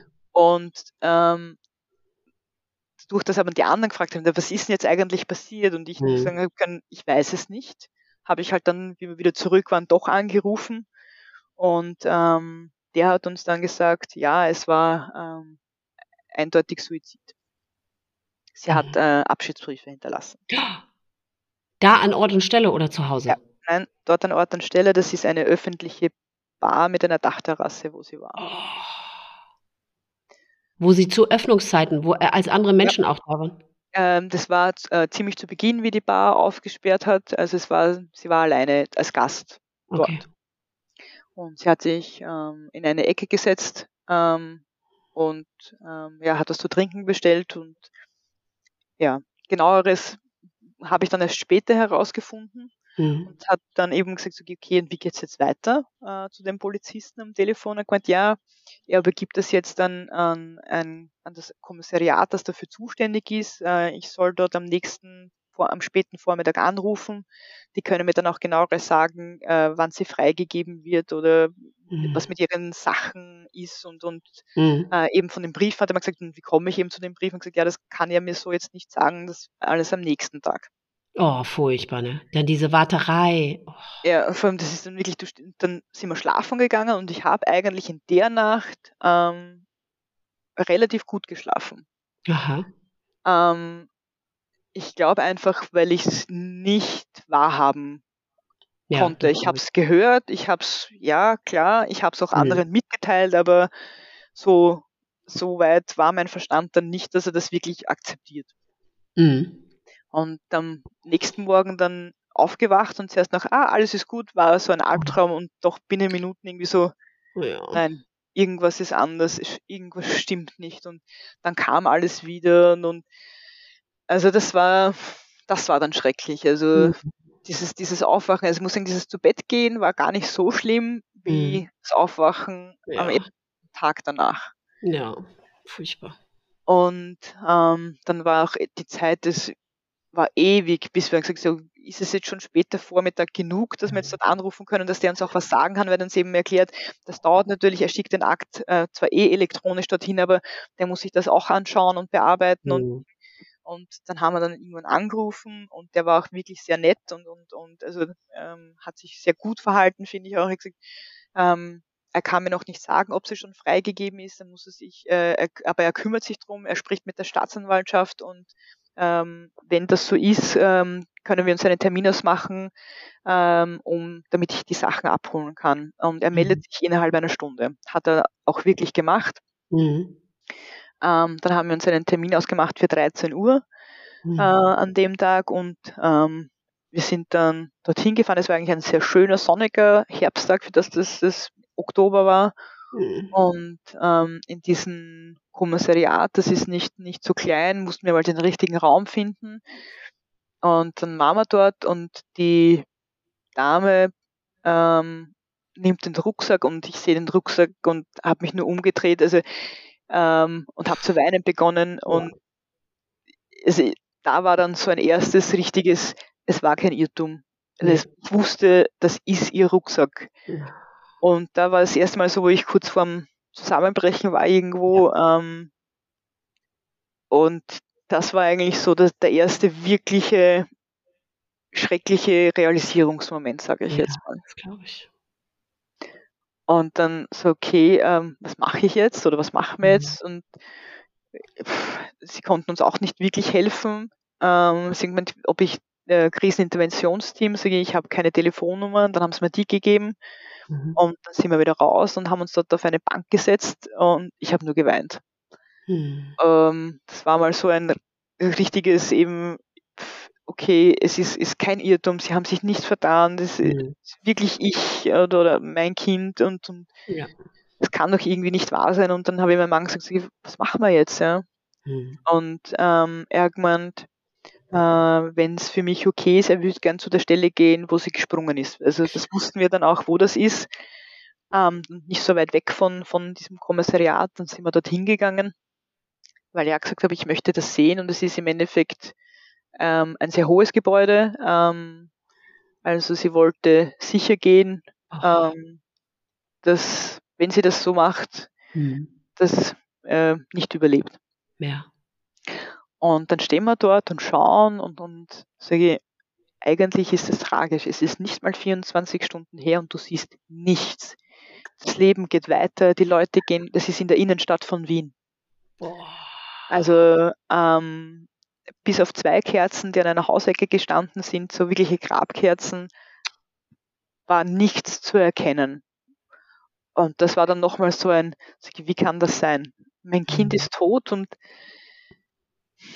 man sieht nichts, ja. Mhm. Das, keiner nimmt das wahr rund um dich. Das war mhm. irgendwie so, überhaupt nicht begreiflich. Ja? So, mhm. wie, wie, kann sich die Welt weiterdrehen, wenn, wenn mein Kind nicht mehr da ist? Ja? ja. Und dann ähm, sind wir nach Hause gefahren und ähm, haben uns mal den Inhalt des Rucksacks angeschaut, was da überhaupt drinnen ist, auch ja. die, die, die Abschiedsbriefe, die besagten. Und hab, da war ein T-Shirt, also so ein Pullover drinnen und eine Weste und das ich in die Hand genommen und das hat nach ihr gerochen und oh also ich habe die Augen zugemacht und gesagt, sie ist eh da, ja, ich halte sie einfach im Arm und, und alles mhm. ist gut, ja. Und war natürlich nicht so. Und dann haben wir die mhm. Briefe angeschaut. Ähm, ein Brief war an Familie und Freunde und zwar mit wirklich nur dem Wortlaut, mein Leidensdruck war zu groß, deswegen musste ich es beenden, in Liebe kamen. Und ein zweiter Brief war an die Mitarbeiter von dem Lokal, von mhm. der Bar, ähm, wo, wo sie wirklich, ist. Ja. Ah. Ähm, dass sie sich keine Vorwürfe machen sollen. Äh, sie hat das schon lange geplant, sie hätten es nicht verhindern können. Sie hofft quasi, dass das ihnen ein kleiner Trost ist, dass sie nichts machen hätten können. Mit freundlichen Grüßen kamen. Ähm, und das war dann auch so wie vorausschauend, ja. ähm, sie da eigentlich war und, und ähm, ja, das war dann erstmal zum Verdauen ähm, auf der einen Seite war ich dann auch traurig, sie, sie hat an meine Familie und Freunde geschrieben, sie hat an die Mitarbeiter geschrieben, aber an mich kein Wort.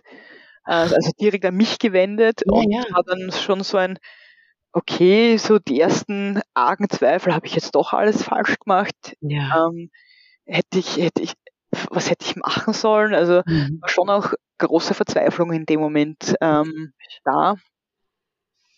Und dann haben wir diese Mappe, die die Polizisten dagelassen haben, durchgeschaut, so, okay, was, was muss man denn tun? Weil, äh, ja, ich habe, meine O- Großeltern sind gestorben oder auch andere Menschen, aber da war ich nie in diese Dinge eingebunden. Das heißt, ich wusste nicht, äh, wie, wie, wie organisiert man ein Begräbnis? Was brauche Ja, ich was Was, man was, was sind genau. denn das für Schritte? Keine Ahnung.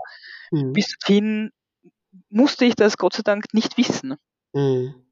Und dann haben wir mal bei einer ähm, Bestattung bei der größten angerufen und so gefragt, wie das jetzt so abläuft. Und seine erste Frage war, haben Sie schon eine Grabstelle? Und die, äh, äh, nein, sie ist jung, sie ist gestern gestorben. Nein, ich habe noch keine Grabstelle. Mhm. Und dann meinte er, ja, da gibt es die Internetseite von den Friedhöfen in Wien. Ähm, da kann man sich quasi online ein Grab aussuchen. Das soll ich mir, ich soll mir das mal anschauen. Und zuerst sind wir beide so, der Stefan und ich so, also, ist das jetzt ein Ernst? Das ist alles, was er mir sagen kann. Ähm, Im Nachhinein hat sich das aber als Glück oder Fügung herausgestellt, weil wir sind dann tatsächlich auf diese Seite gegangen und haben uns halt geschaut, okay, ähm, wo, wo sind denn so freie Grabstellen? Man muss dazu sagen, eine Querstraße von uns weiter ist ein sehr großer Friedhof. Mhm. Und da gehen wir, also das ist, ich, wir laufen eben gern, wie äh, erwähnt, Mhm. mit dem Halbmarathon. Das ist ein, ein Teil meiner Laufstrecke, da läufst du an den Friedhöfen vorbei, die gehen so den Hügel rauf. Das ist eigentlich eine, so ist es ganz nett, ja. Mhm. Und haben dort mal geschaut und haben ein paar freie Grabstellen gesehen und irgendwo so rechts weiter oben ist mir aufgefallen, so, ich, schau mal, da sind ganz, ganz viele äh, freie Grabstellen oder freie Stellen markiert und das ist alles grün. Das ist irgendwie seltsam. Mhm. Und dann haben wir genauer geschaut und gesehen, okay, es ist ein Waldfriedhof. Ich wusste Oh. gar nicht, dass wir einen Waldfriedhof haben. Und daraufhin haben wir uns zusammengepackt und sind auf den Friedhof gegangen und gesagt, ich muss mir das anschauen. Ja, eben. Und dann haben wir ihn aber gar nicht, gar nicht gleich gefunden, weil diesen Waldfriedhof, das ist noch ein Wäldchen eigentlich, den haben sie heuer im Sommer erst angelegt, deswegen sind die Bäume noch nicht so hoch, dass es wirklich ein Wald im Sinne von 20 Meter hohen Mhm. Bäumen ist, sondern die sind erst unter Anführungszeichen so, keine Ahnung, vier, fünf Meter hoch. Ja. Mhm. Und dann, wie wir es dann tatsächlich gefunden haben, werfe ich einen Blick auf diese, auf diese Wiese, die es im Moment eigentlich noch nicht ist mit Mhm. Bäumen und sehe einen Baum und sage, das ist es. Das Oh. ist der Baum. Und das ist ein amerikanischer Amberbaum. Das ist Mhm. dieser Baum, den man kennt von Amerika, dieses typische Indian Summer, die sich so schön Ja. rot verfärben. Genau, das ist genau dieser Baum. Ach, wie Der hat in dem Moment äh, gerade so richtig schön verfärbt, rote Blätter. Ja, Oktober. Die Sonne Mhm. hat geschienen. Also das war richtig, sage ich, das ist es. Oh. Ich war vorher schon so, wir haben vorher schon gesprochen, sage ich, kann mir nicht vorstellen, mein Kind kirchlich zu beerdigen. Ich, mein, Mhm. ich bin in der Kirche, aber ich bin jetzt nicht so wahnsinnig gläubig. Ich, ich Mhm. glaube, dass es da jemanden gibt oder etwas gibt, das uns lenkt und das einen Plan hat für uns, aber Nee. ob das jetzt Gott ist oder nicht, Ja. kann ich nicht sagen. Und mein Kind Ja. war noch viel weniger gläubig. Also die Carmen war, Ja. ja, sie war ähm, bei der Erstkommunion, aber sonst war sie, glaube ich, ähm, nicht mal einmal im Jahr in der Kirche. Also ich, ich, das passt einfach nicht zu ihr. Nee. Und viel schlimmer war die Vorstellung für mich eigentlich ein Grab. Dieses in einem Sarg da runterlassen, die Erde drauf und dann vielleicht ein Grabdeckel. Also, ich, das ist ein junger Mensch, ich, ich, ich, ich, ich kann den nicht in, in ein Grab einsperren. Ähm, sie war ihr ganzes Leben gefühlt und irgendwie vielleicht eingesperrt in ihrem Kopf. Ich kann sie nicht auch noch in ein Grab ähm, einsperren. Ja. Und ähm, dann haben sie gesagt, okay, dann war es aber schon zu spät, dass wir da zu dieser Friedhofsverwaltung hätten ähm, schauen können.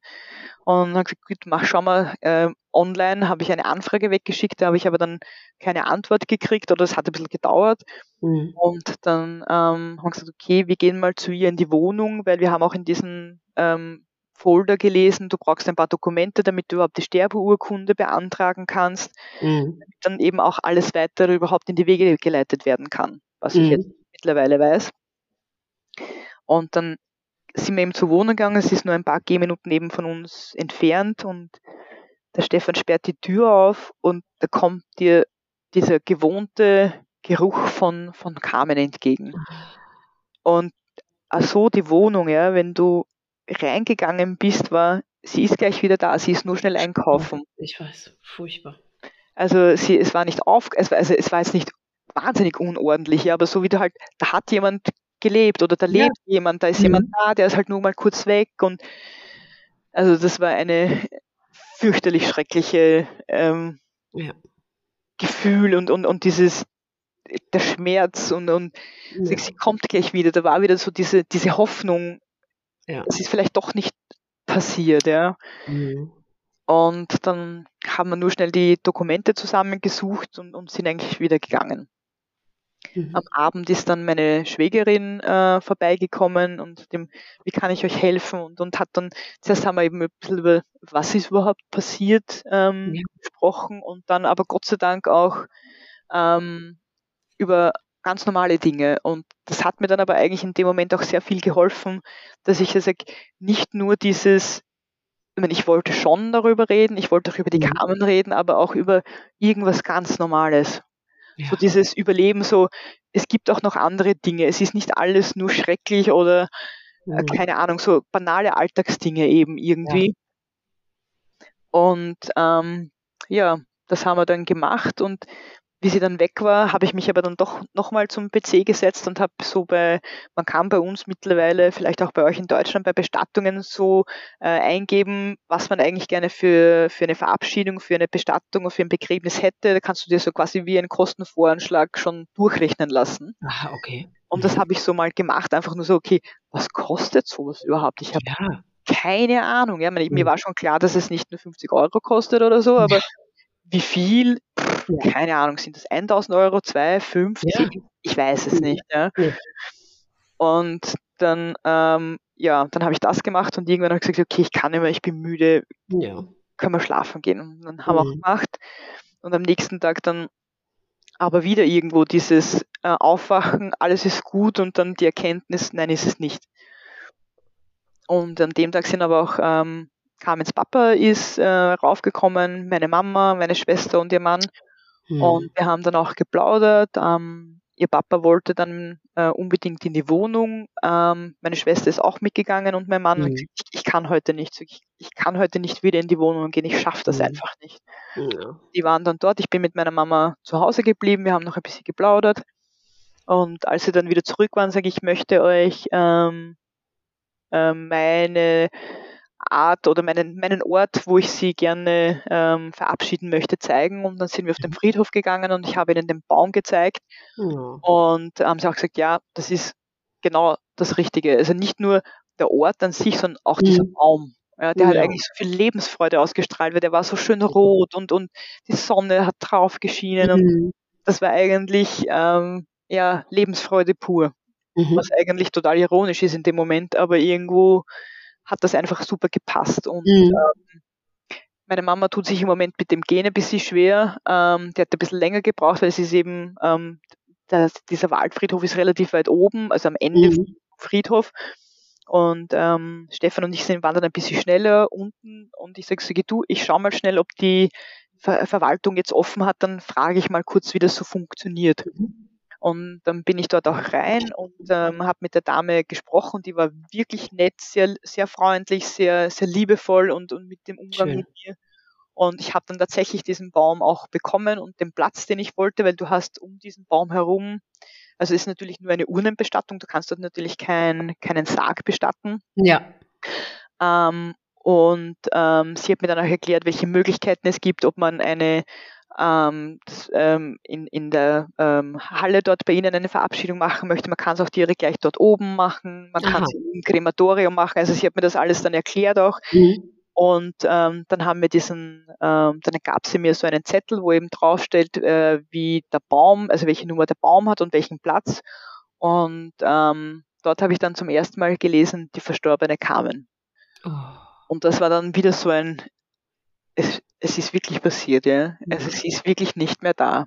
Auf der mhm. anderen Seite hatte ich ein riesen Glücksgefühl und äh, wenn mich da jemand gesehen hätte, wie ich dort raus bin, dann muss ich gedacht haben, die spinnt. Ich habe gegrinst über das ganze Gesicht, weil ich mich so gefreut habe, dass ich diesen Platz und diesen Baum bekommen habe, mhm.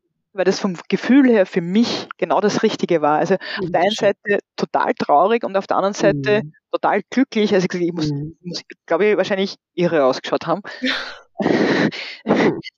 und ähm, ja, und dann haben wir das halt alles geplant. Ähm, Stefan und ich haben gemeinsam die Pate entworfen auch, ähm, weil uns das sehr wichtig war. Ähm, wir waren am nächsten, nein, am gleichen Tag noch beim Bestatter, ähm, wo ich auch wirklich sehr, sehr gute Erfahrungen gemacht habe, muss ich sagen. Schön. Wir sind dort rein fünf Minuten, bevor er eigentlich zugesperrt hätte. Oh. Und äh, er hat sich dann aber ein, über eine Stunde Zeit genommen, hat uns alles erklärt, hat uns alles äh, aufgeschrieben und hat uns auch so eine Kostenschätzung mitgegeben und gesagt, schlaft drüber und meldet euch morgen einfach wieder. Mhm. Und ähm, uns war aber beim Rausgehen schon klar, das ist es. Das ist ein, eine kleine Bestattung, kein so ein großes Unternehmen. Mhm. Ähm, sie sagen selber, sie sind liebevoll und anders und das sind sie tatsächlich. Schön. Und ähm, ich meine, es gibt im Grunde genommen nichts, was nicht geht. Mhm. Also alles, was wir haben wollen, wir kriegen das irgendwie hin. Mhm. Und dann haben wir gemeinsam eben der Stefan und ich die Pate entworfen, haben ähm, ja am nächsten Tag, da wussten wir schon, ähm, haben vom, vom Bestatter die E-Mail bekommen, ähm, dass sie, ähm, dass wir den Termin, wo die Bestattung stattfinden soll, wirklich bekommen haben und okay. ähm, die Sterbeurkunde. Mhm. Und ähm, da stand dann auch der genaue Todeszeitpunkt drauf, weil das wusste ich bis zu dem Zeitpunkt ja gar nicht. Mhm. Ich wusste nur einen ungefähren Zeitrahmen. Mhm. Und ähm, dann haben wir das alles verschickt, weil sie ist am 10.10. .10. verstorben und am 19.10. war schon die Verabschiedung. Was für eine Großstadt sehr, sehr schnell ist. Ja. Vor allem für eine Einäscherung. Das dauert ja für gewöhnlich irgendwie mindestens zwei Wochen oder so, glaube ich, ne? Ähm, nein, eigentlich haben sie gesagt, zwei Tage dauert das Ach. alles. Mhm. Zumindest ja. bei uns, ja. Also das, mhm. das eine schon selber dauert gar nicht so lange. Mhm. Und mhm. ähm, der Bestatter war auch wirklich, hat uns über alles informiert, über jeden Schritt. Also gesagt, wir haben die Carmen jetzt abgeholt, äh, wir haben sie zum Krematorium gebracht, wer ist jetzt wieder in unserer liebevollen Betreuung. Also sie haben uns immer wissen lassen, wo sie ist, so dass du oh. nicht das Gefühl hast, du weißt jetzt eigentlich nicht, ja. was mit deinem Kind hier gerade passiert. Ja, ja. Ne? Ähm, er war auch so toll und hat äh, gesagt, okay, welche Kleidung möchtet ihr denn, äh, mit der sie äh, bestattet werden soll? Also ich suche was raus. Habe es dann an dem Tag aber nicht mehr geschafft und er ist am Wochenende dann extra vorbeigekommen und hat es abgeholt, oh. ähm, damit ich nicht wieder hinfahren musste, obwohl es nur ein paar Gehminuten weg ist von uns. Hat es oh. einfach abgeholt. Also ja. wirklich ähm, super toll. Ja. ja. Und ähm, ja, so habe ich halt dann die nächsten paar Tage ähm, versucht über die Runden zu bringen, mit Spazierengehen, mit, mit mich mit Freunden treffen, ähm, mhm.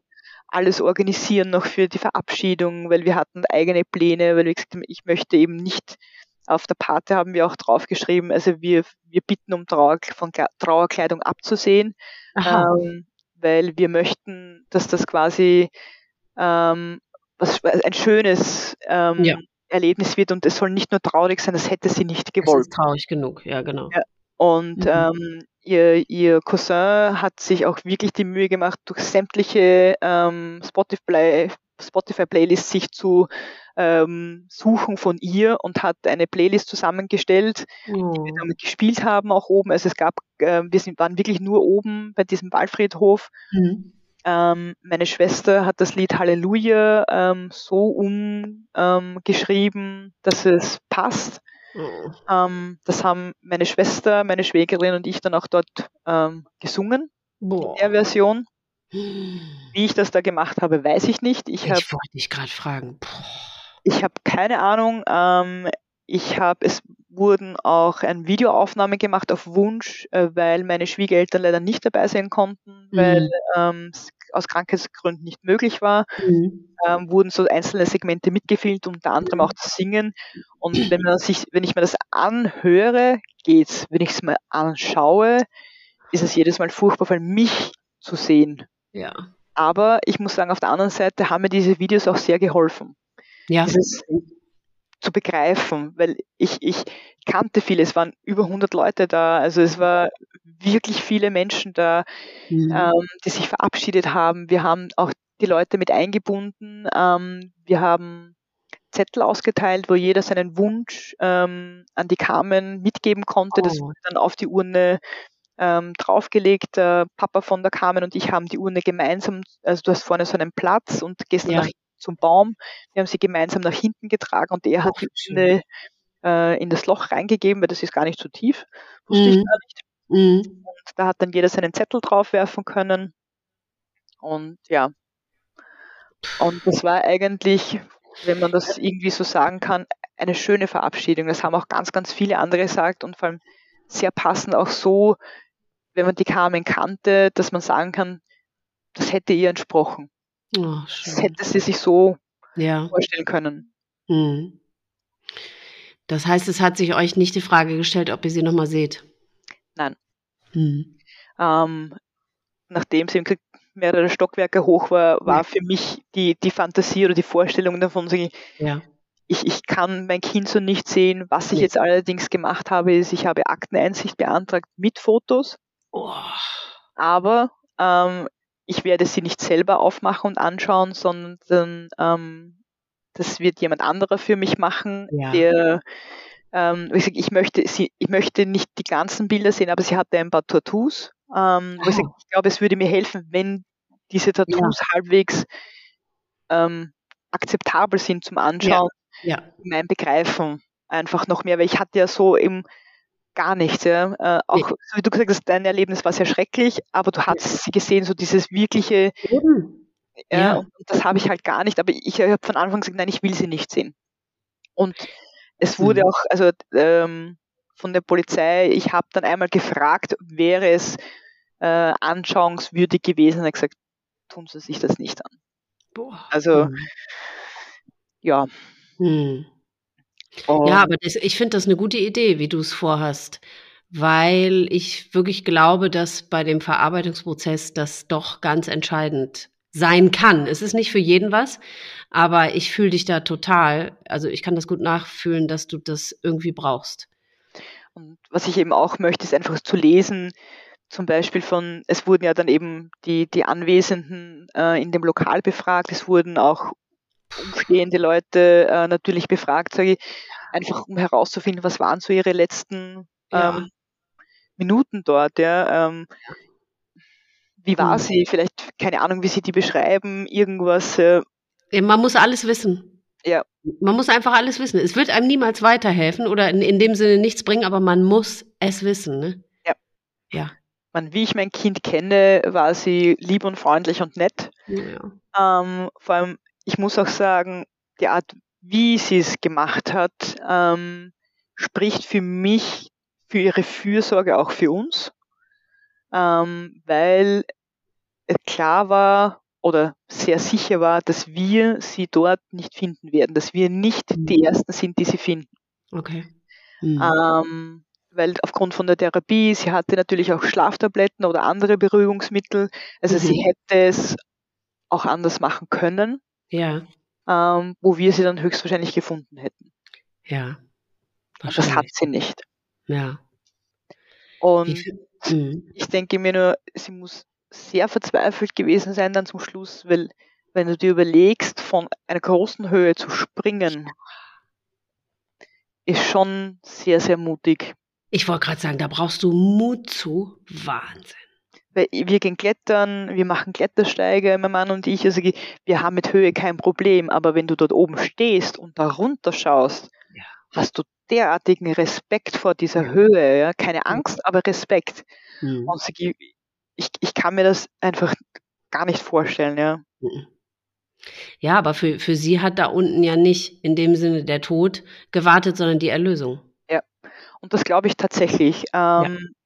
Einfach auch, wie sie sich die letzten paar Tage verhalten hat. Sie war mhm.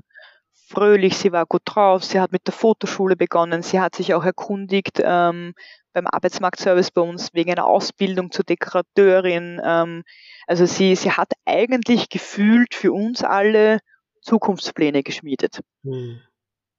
Und auch da weiß ich mittlerweile von ähm, äh, einer Therapeutin, dass das oft vorkommt von Leuten, ja. die diesen Entschluss gefasst haben. Ja, dann sind die erleichtert. Genau, dass sie eine innere Ruhe ausstrahlen, ja. dass du das gar nicht als Angehöriger merkst, weil es nichts zu merken gibt. Oder man merkt es und denkt sich, jetzt geht's bergauf. Genau, das war auch unser Gedanke. Ja. Äh, es eher, es geht halt bergauf, sie, ja. sie ist wieder, alles ist wieder gut. Ja. Und ja, man, für sie war auch alles gut, nur für uns halt nicht. Ja. Also, ja, es ist ja, jetzt sind es etwas über zwei Monate. Wie fühlst du dich? Wie, weil, also, äh, ich meine, inwiefern hast du dich mit dem Thema Depression auseinandergesetzt? Ich meine, früher wahrscheinlich, also selbst zu der Zeit, als sie schon erkrankt war, hast du dich damit beschäftigt? Hast du, ich meine, du hast sie begleitet so, im, ne, aber hast du dich darüber hinaus irgendwie informiert?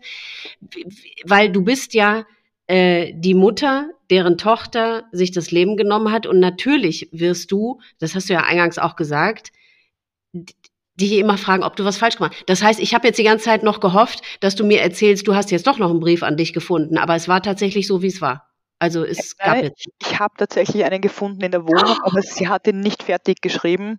Oh. Ähm, aber da steht drinnen, ähm, liebe Mama, ich danke dir äh, für alles, was du für mich gemacht hast, dass du immer für mich da warst und dass du alles versucht hast. Also sie hat, ich, sie hat, sie hat ihn nicht unterschrieben, weil wir haben uns immer mhm. mit XOXO verabschiedet, wenn wir ja. geschrieben haben. Mhm. Ich glaube, es waren auch mehrere angefangene äh, Versionen. Aha. Also sie dürfte nicht, sie hatte nicht fertig geschrieben, aber mhm. es war dann für mich doch so ein Ding, wo ich sage, okay, ich habe nicht alles falsch gemacht, ja, oder ja, ich, ich bin jetzt nicht schuld, ich mein, nein, falsch, aber du hast zumindest das Gefühl, äh, es, sie war nicht böse auf mich. Ja.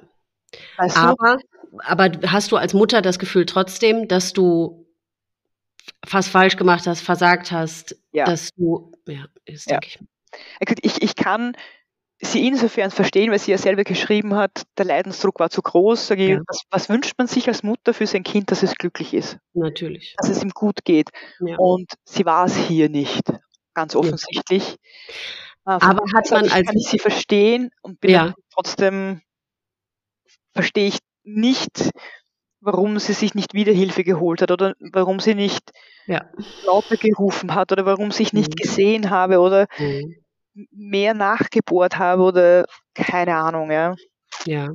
Hast du auch als Mutter den Anspruch oder den Gedanken, ja, aber ich als Mutter hätte ihr doch helfen können müssen. Das hätte ja. doch möglich sein, weil du ihre Mutter bist. Ja, das denke ich mir nämlich auch, dass man das denkt. Ja, ich hätte doch sehen müssen, wie schlecht sie geht. Weil ich habe ihm mittlerweile weiß ich auch ein paar Dinge, was ich vorher, nämlich eben, weil du gefragt hast wegen einem Freund. Ja, ja. Ähm, dass der nicht ganz unschuldig war, ähm, mhm. wie es ihr gegangen ist. Also ich, ich sage jetzt nicht, er ist, er ist nicht schuld. Also, nee, aber es kann ja mit dem Auslöser. Nicht alleine schuld, ja, aber ja, ja. er war mhm. sicher ein Auslöser dafür, weil ähm, was ich mittlerweile weiß, dass er ähm, anscheinend äh, Gaslighting mit ihr betrieben hat. Oh.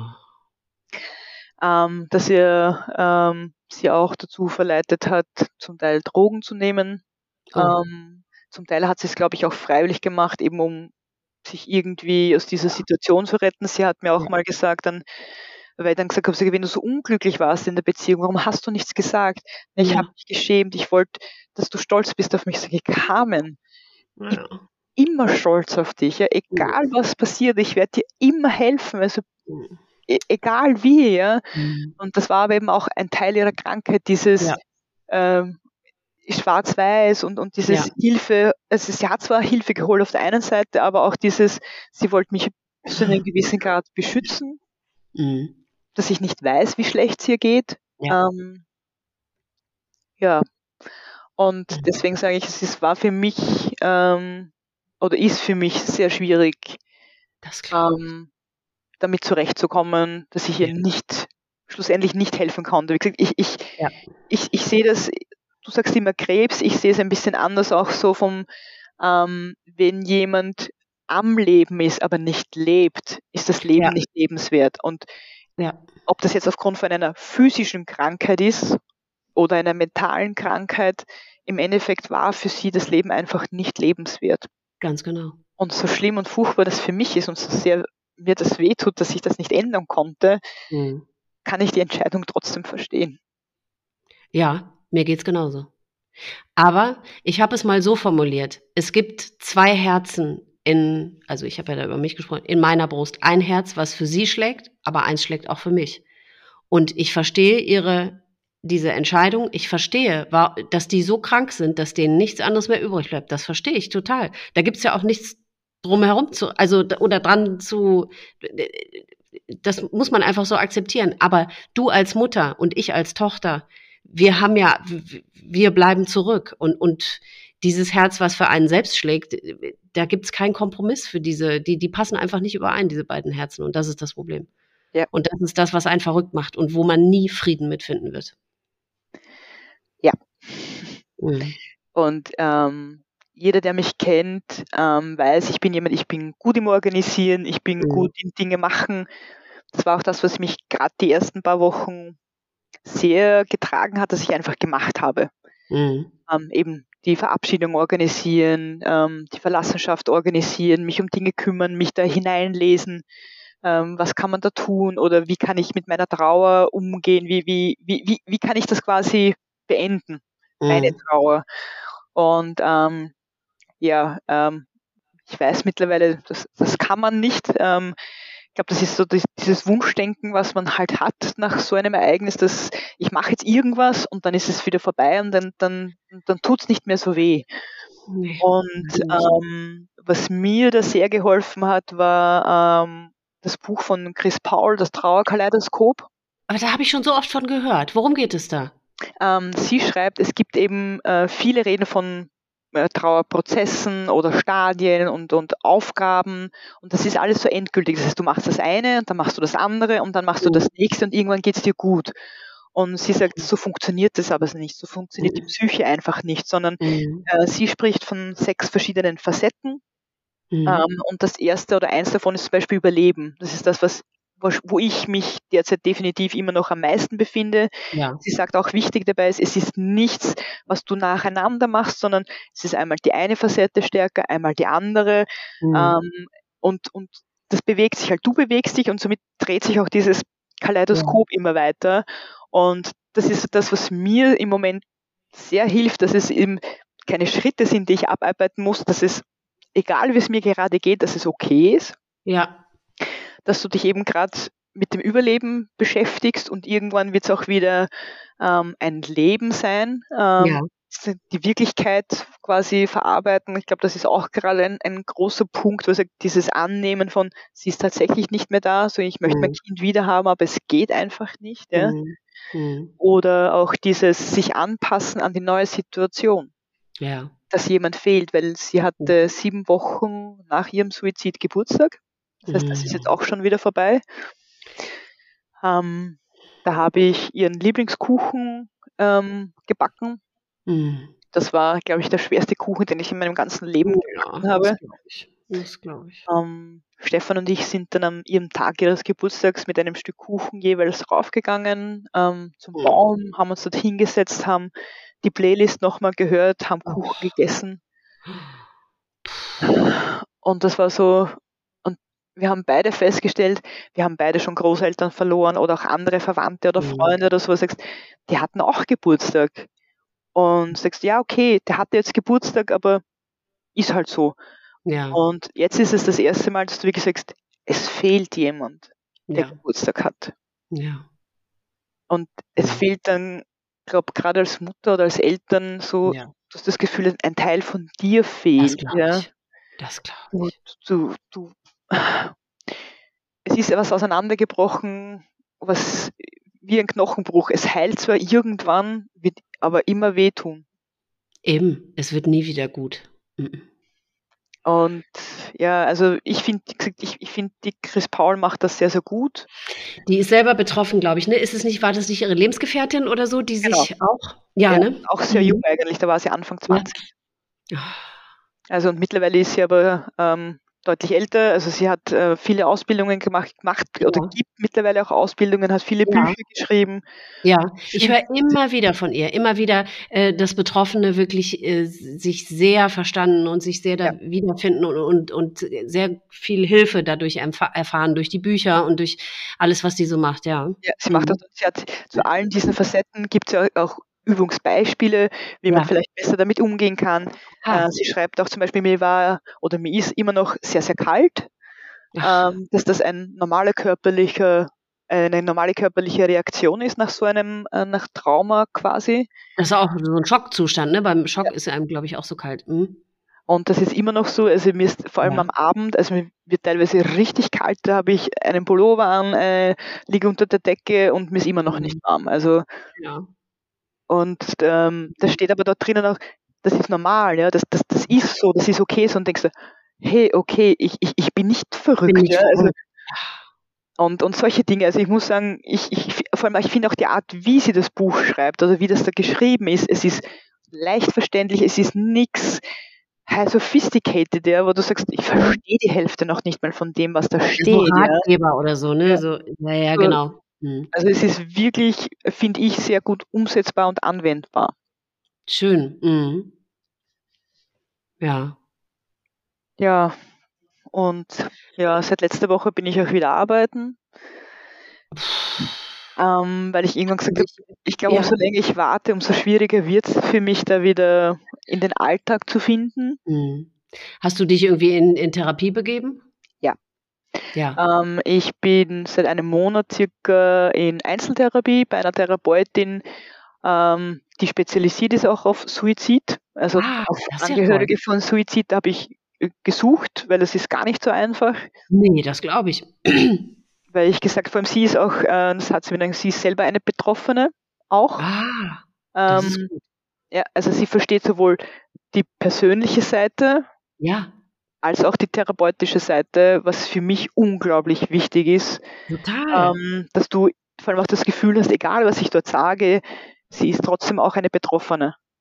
Eben, weil das habe ich jetzt auch schon ganz oft in Gesprächen gehört. Ja, da haben sich dann Betroffene in Therapie begeben, aber wenn du da mit jemandem sprichst, der gar, gar nicht, der gar keine Ahnung hat, wie sich das anfühlt, ja, wie soll der einem dann letztendlich richtig helfen können? Ne? Ja.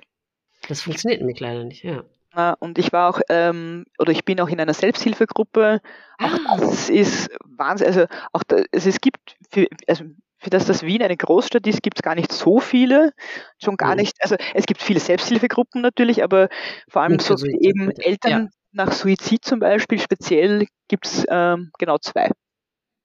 Ach, aber das ist dann nur für verwaiste Eltern? Genau. Ah.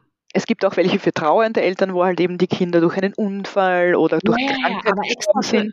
Ach, das ist aber ja gut. Mhm. Ja, weil es wieder nochmal und die, die ähm, Nina, die die Gruppe gegründet hat, ähm, mhm. ist eben selbst eine Betroffene und hat gesagt, ja, die Trauer mit den anderen Eltern hatte schon auch geholfen, aber das Verständnis eben für diese Schuldgefühle oder diese ja. Ohnmacht oder ähm, das, das kannst du den anderen so trotzdem nicht erklären oder ja. auch so wie ich gesagt habe, diese Freude, dass ich diesen Baum bekommen habe, ja.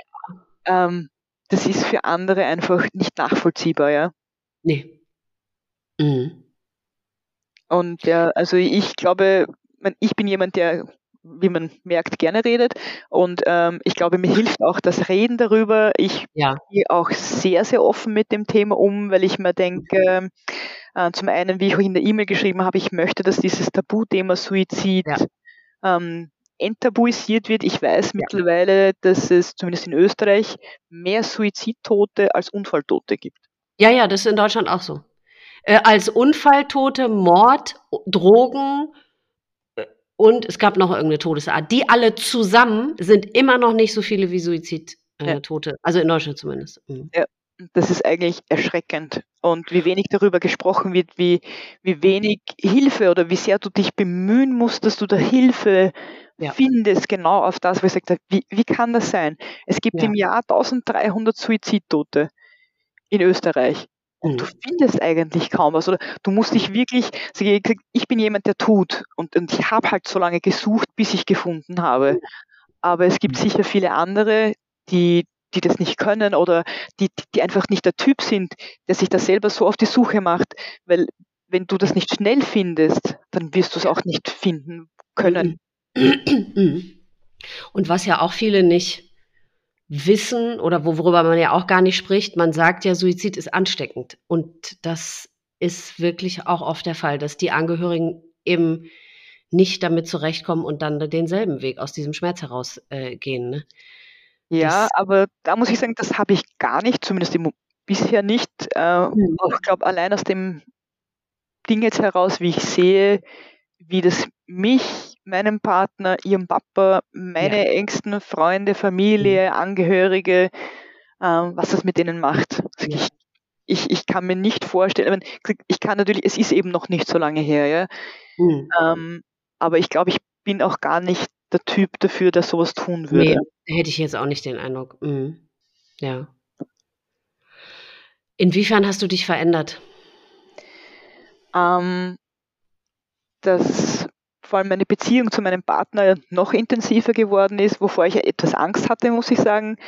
Ja. Ähm, gleich danach so im Sinne von, ähm, kommen wir näher oder gehen wir auseinander? Ja weil man, man, man hört auch von anderen eben, dass die Beziehungen dann auseinandergehen.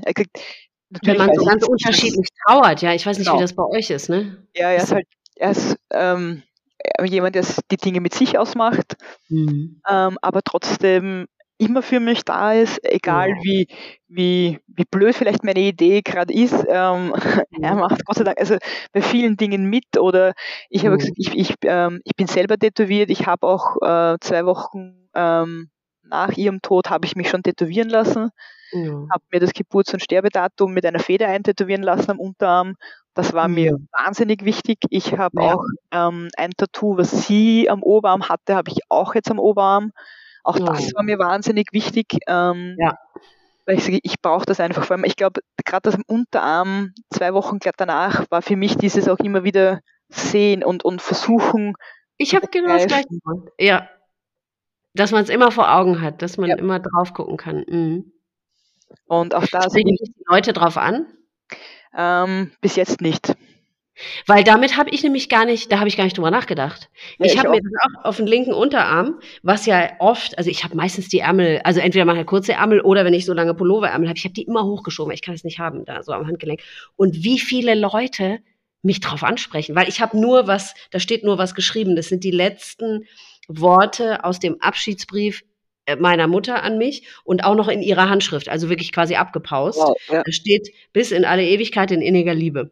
Mhm. Und ich habe mir gedacht, ich muss das immer vor Augen haben, weil ich bin, äh, ich bin bis heute noch viel wütend, also ich habe so viel Wut auch so auf diese ganze Situation und so. Dann habe ich gedacht, wenn ich das immer vor Augen habe und mir immer wieder durchlesen kann, dann besänftigt mich das, versöhnt mich das vielleicht ein bisschen.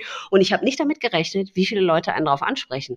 Was für mich selber gar nicht unangenehm ist, weil ich freue mich ja, wenn man irgendwie das mal drüber sprechen kann.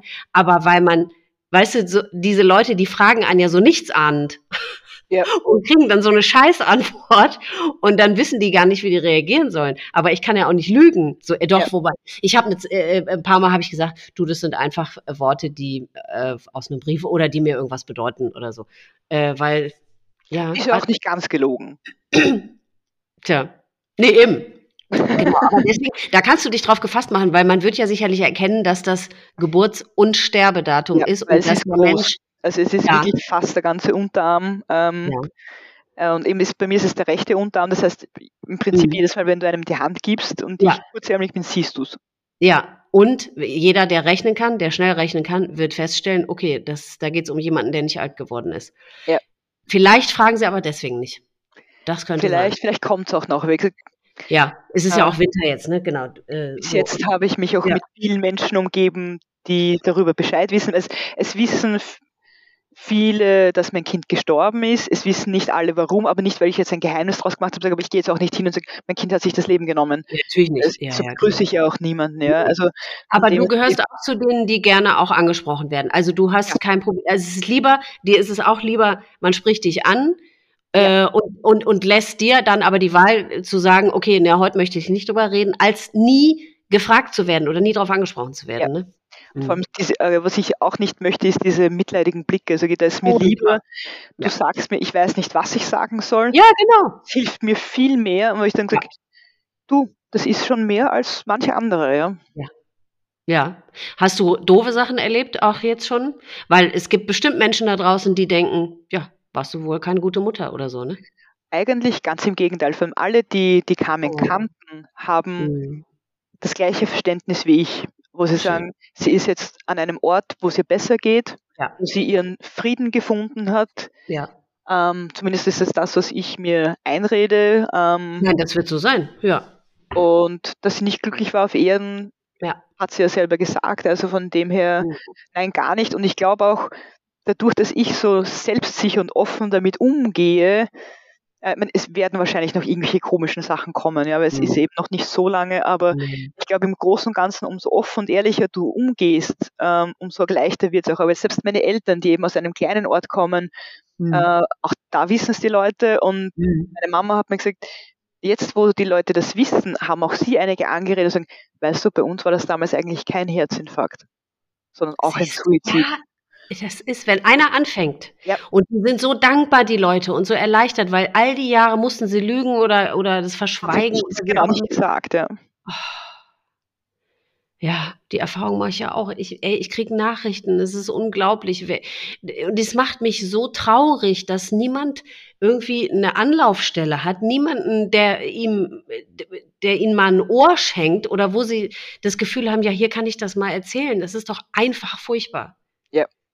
Das, es gibt so viele Betroffene und also jeder Suizident hat ich habe immer gedacht, ja, so zwei bis drei Angehörige, aber ich glaube, man sagt sogar sechs bis acht, die davon betroffen sind. Ne? Es sind sogar mehr. Äh, ja. Sechs bis acht sind die direkten. Ja, genau. bis zu 30 mhm. pro Suizident, weil du ja eben, du hast die engsten Familie, du hast Freunde, du hast Arbeitskollegen, Schulkollegen, ja. also es sind bis zu 30 und das stellt jetzt eben, so wie gesagt, für Österreich 1300 mal 30.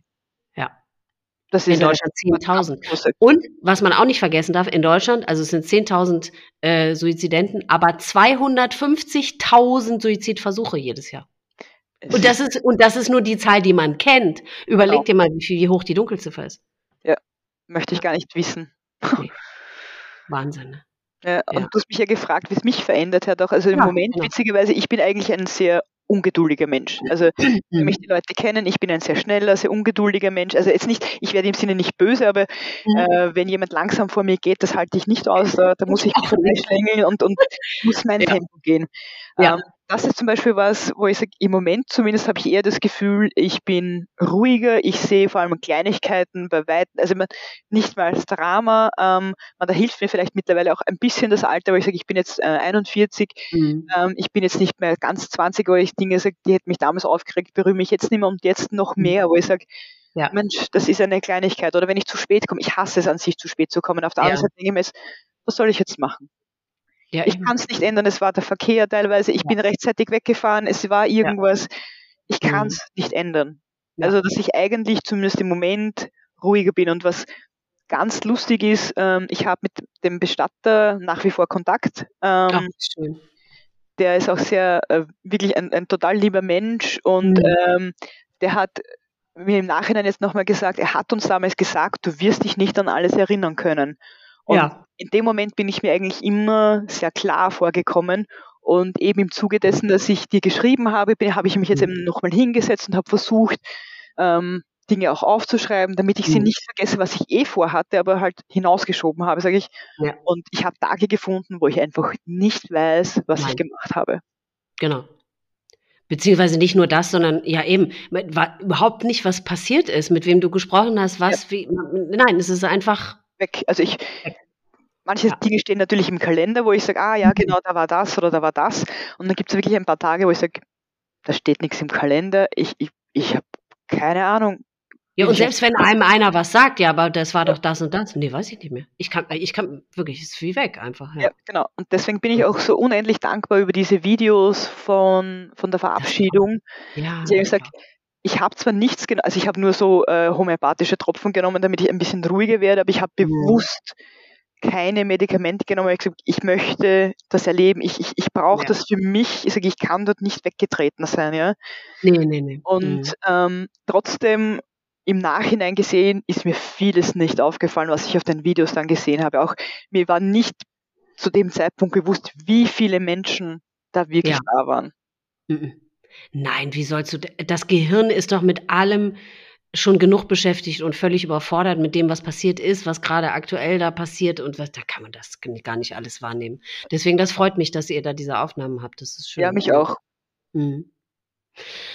Würdest du mit dem jetzigen Wissensstand Dinge anders machen in Bezug auf sie noch zu Lebzeiten? Ähm, ich Wenn würde ja. mit, dem, mit dem Wissensstand von jetzt. Also ich denke, ich würde noch aufmerksamer sein. Ich glaube, ähm, ich war nie so eine überbeschützende Helikoptermama. Mhm. Ähm, ich muss sagen, ich bin auch froh, dass ich jetzt kein zweites oder drittes Kind habe, ähm, weil ich glaube, dass ich wahnsinnig beschützend wäre. Mhm. Ähm, wahnsinnig aufmerksam und sehr. Ähm, ich habe heute noch einen Podcast von, also eine Serie gehört, die ich noch nicht so kannte, wo die ähm, Dame die Mutter verloren hat und ähm, sie gesagt hat, sie hat diese Verlustängste. Und ja. das merke ich schon. Also auch sie hat ja gesagt, so wenn jemand sich nicht meldet oder ja. nicht zu einem ausgemachten Zeitpunkt kommt, dass das im Moment halt schon sehr oder auch ich äh, nicht äh, gerne alleine schlafe. Also wenn wenn äh, der Stefan mal woanders mhm. ist, aus welchen Gründen auch immer, also das das ist schrecklich. Alleine schlafen ist wirklich, ich brauche wirklich den physischen Kontakt zu ihm, dass er da ist, damit, ja. damit ich schlafen kann. Mhm. Und ähm, ich fürchte, das wird auch noch eine Zeit so bleiben. Und das ist schon was, wo ich sage, ich glaube, da wäre ich ähm, beschützender, obwohl ich der Überzeugung bin, dass ich es nicht verhindern hätte können. Nein, hättest du auch nicht. Mhm. Ähm, einfach aufgrund von der Krankheit her nicht. Ähm, ja. Wo ich sage, Depression gehört auch zu dieser Krankheit dazu. Ähm, und eben auch dieses sich selbst verletzen, dieses äh, keine Zukunftsperspektive haben. Mhm. Ähm, sie war als Teenager, ich hätte gesagt, pummelig, ja, vielleicht ein bisschen stärker. Sie mhm. hat gemeint, sie ist dick, ähm, mhm. sie muss abnehmen, sie hat auch da äh, Dinge, alle möglichen Tabletten von, weiß auch, wo auch immer sie sie her hatte oder mhm. äh, Bulimie-Anwandlungen dann auch teilweise gehabt, ja, was sie mir auch mhm. nachher so gesagt, was mir so nie so, also sie hat es Gott sei Dank nicht so betrieben, dass es extrem aufgefallen wäre. Ähm, also, ja, aber das, ich finde das so verrückt. Ich meine, ihr scheint ja wirklich ein sehr, sehr gutes und enges Verhältnis gehabt zu haben. Ne?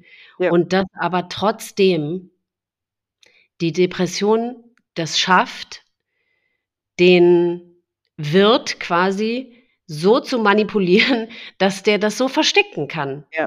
Dass der das so versteckt. Ja, man, sie hat schon Tage gehabt oder auch so, wo sie, ja, ich brauche halt einen Tag für mich alleine. Aber das bin ich auch, weißt du.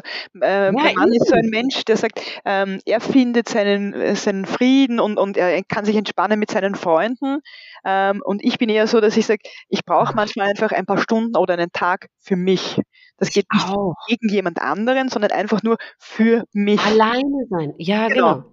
Und das mhm. war ich immer schon, deswegen habe ich das auch bei ihr jetzt nicht so zwingend als nee. irgendwas Schlechtes gesehen. Ich sage, ja. ja, das kann ich total nachvollziehen. Wenn mir gerade nicht der Sinn nach vielen Menschen ist, dann ist es halt so. Und deswegen glaube ich, habe ich das auch. Und ich bin aber definitiv nicht depressiv. Das hat mir auch meine Therapeutin bestätigt. Ja. Ähm, sie sagt, natürlich habe ich jetzt depressive Zustände, ja, aber es ist ja. normal aufgrund von, von der Situation, aber ich bin weit entfernt von einer Depression. Ja, und sie, sie, sie würde mich auch jetzt so nicht einschätzen von dem, was ich sage. Ja. ja. Also, und deswegen, deswegen glaube ich, habe ich auch da manchmal eben das gar nicht als so dramatisch empfunden, weil ich ja auch so ja, bin. Eben. In manchen ja. Dingen, ja. Ja. Was kann man tun? Also jetzt bei Carmen selber, ich finde das wirklich erstaunlich, dass sie eben sich darüber im Klaren war, dass irgendwas mit ihr los ist, was sie alleine nicht äh, bewältigt kriegt und dass sie dann eben wirklich nach Hilfe ja selber gesucht hat, sich dir anvertraut hat.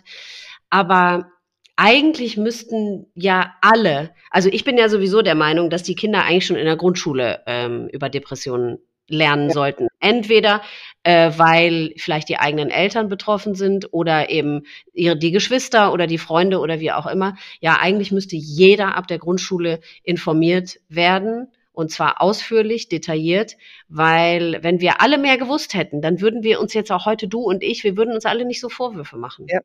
Ebenso genau diese Dinge wie diese Montagskrankheiten, ja, wo ich sage, ich bin mhm. mir sicher, dass das damals auch schon Anzeichen ja. von einer Depression waren und mehr als eben mhm. nur dieses, ja, ein Teenager halt, ja. Oder ja. eben so, so, ähm, ich möchte nicht rausgehen und sagen, nicht jeder Teenager, der jetzt nicht vor die Haustür geht, ist jetzt depressiv, aber ja, ich glaube schon, dass wenn man da mehr ähm, sensibilisiert wäre ja. und, und mehr darauf achten würde, was oder eben aufgeklärt wird oder auch andere Symptome wie mir ist permanent schlecht, ohne dass es irgendwelche körperlichen Zustände dafür gibt, ja. dass es eben nicht nur ist Unlust, ich will nicht in die Schule gehen, sondern es ist vielleicht mehr dahinter, ja. Mhm. Dass man dem viel mehr Beachtung schenken sollte. Genau. Viel mehr Aufklärung betreiben. Ja, was habe ich jetzt gelesen? Ich glaube, bei Jugendlichen ist Suizid die zweithäufigste Todesursache. Äh, ja. Und ich muss ehrlich sagen, ich glaube auch, äh, ich meine, wir sind ähnlich alt. Ähm, mhm. Ich bin wahnsinnig froh, dass ich in einer Zeit aufgewachsen bin, wo nicht alles ähm, mit einem Handy auf Social Media ja. irgendwo dokumentiert wurde. Und ich glaube schon, ich bin ein Fan von Social Media. Ich bin selber auf diversen mhm. Plattformen, äh, hat mir auch jetzt viel geholfen, weil sonst hätte ich viele mhm. Dinge nicht herausgefunden oder wäre zu vielen Dingen nicht gekommen. Mhm. Aber ich kann auch ohne. Ja. Aber Nur weil wir es noch anders gelernt haben, ja, genau. genau die definieren, definieren sich derartig über ja. diese Influencer oder was auch immer und da müsste auch, also da müsste man auch mehr ansetzen, finde ich, dass ja. sagen, okay, das ist nicht das wahre Leben von diesen Menschen. Mhm. Das ist sein Job, das zu verkörpern, ja. so auszusehen oder ja. keine Ahnung, die Dinge so zu sagen. Und ähm, das ist wirklich was, wo ich sage, das, das ist schwierig, ja? das ist wirklich, Total. wirklich schwierig. Total. Ja, das wäre insgesamt, das ist so allumfassend und, und, und wie man da aufklären müsste, das, das wäre eine Mammutaufgabe, aber sie wäre so dringend not, notwendig. Ne? Ja. Und, aber äh, eben schon im ganz frühen Alter eben, ja. ne? dass man einfach mit diesem Wissen oder mit diesem, ja, mit dem Wissen einfach aufwächst. Mhm. Auf einer von diesen sozialen Plattformen kann man ja, wenn man Geburtstag hat und ich habe nächste Woche Geburtstag, kannst uh. du ja zu einem Spendenaufruf. Ähm, ja, ja, ja, genau. Und ähm, das habe ich jetzt zum Beispiel gemacht für äh, Trees of Memories. Ach, wie schön. Ähm, äh, ich weiß, was es ist, aber erklär mal kurz. Genau, ähm, angefangen hat es eigentlich, dass sie einen Baum pflanzen, eben zur Erinnerung, einen Baum der Erinnerung. Das machen sie mittlerweile weltweit. Sie machen das auch für dich, wenn du es möchtest. Du kannst mhm. sagen, du möchtest einen ganzen Baum, du möchtest eine Baumpartnerschaft. Mhm. Ähm, was sich aber dann der Verein eben auch weiterentwickelt hat, ist, dass sie eben auch Suizidprävention und Suizid, also Hilfe für Hinterbliebene anbieten. Ja. Und äh, im Moment ist es ist ein deutscher Verein, also der ist zwar nicht in Österreich, aber mhm.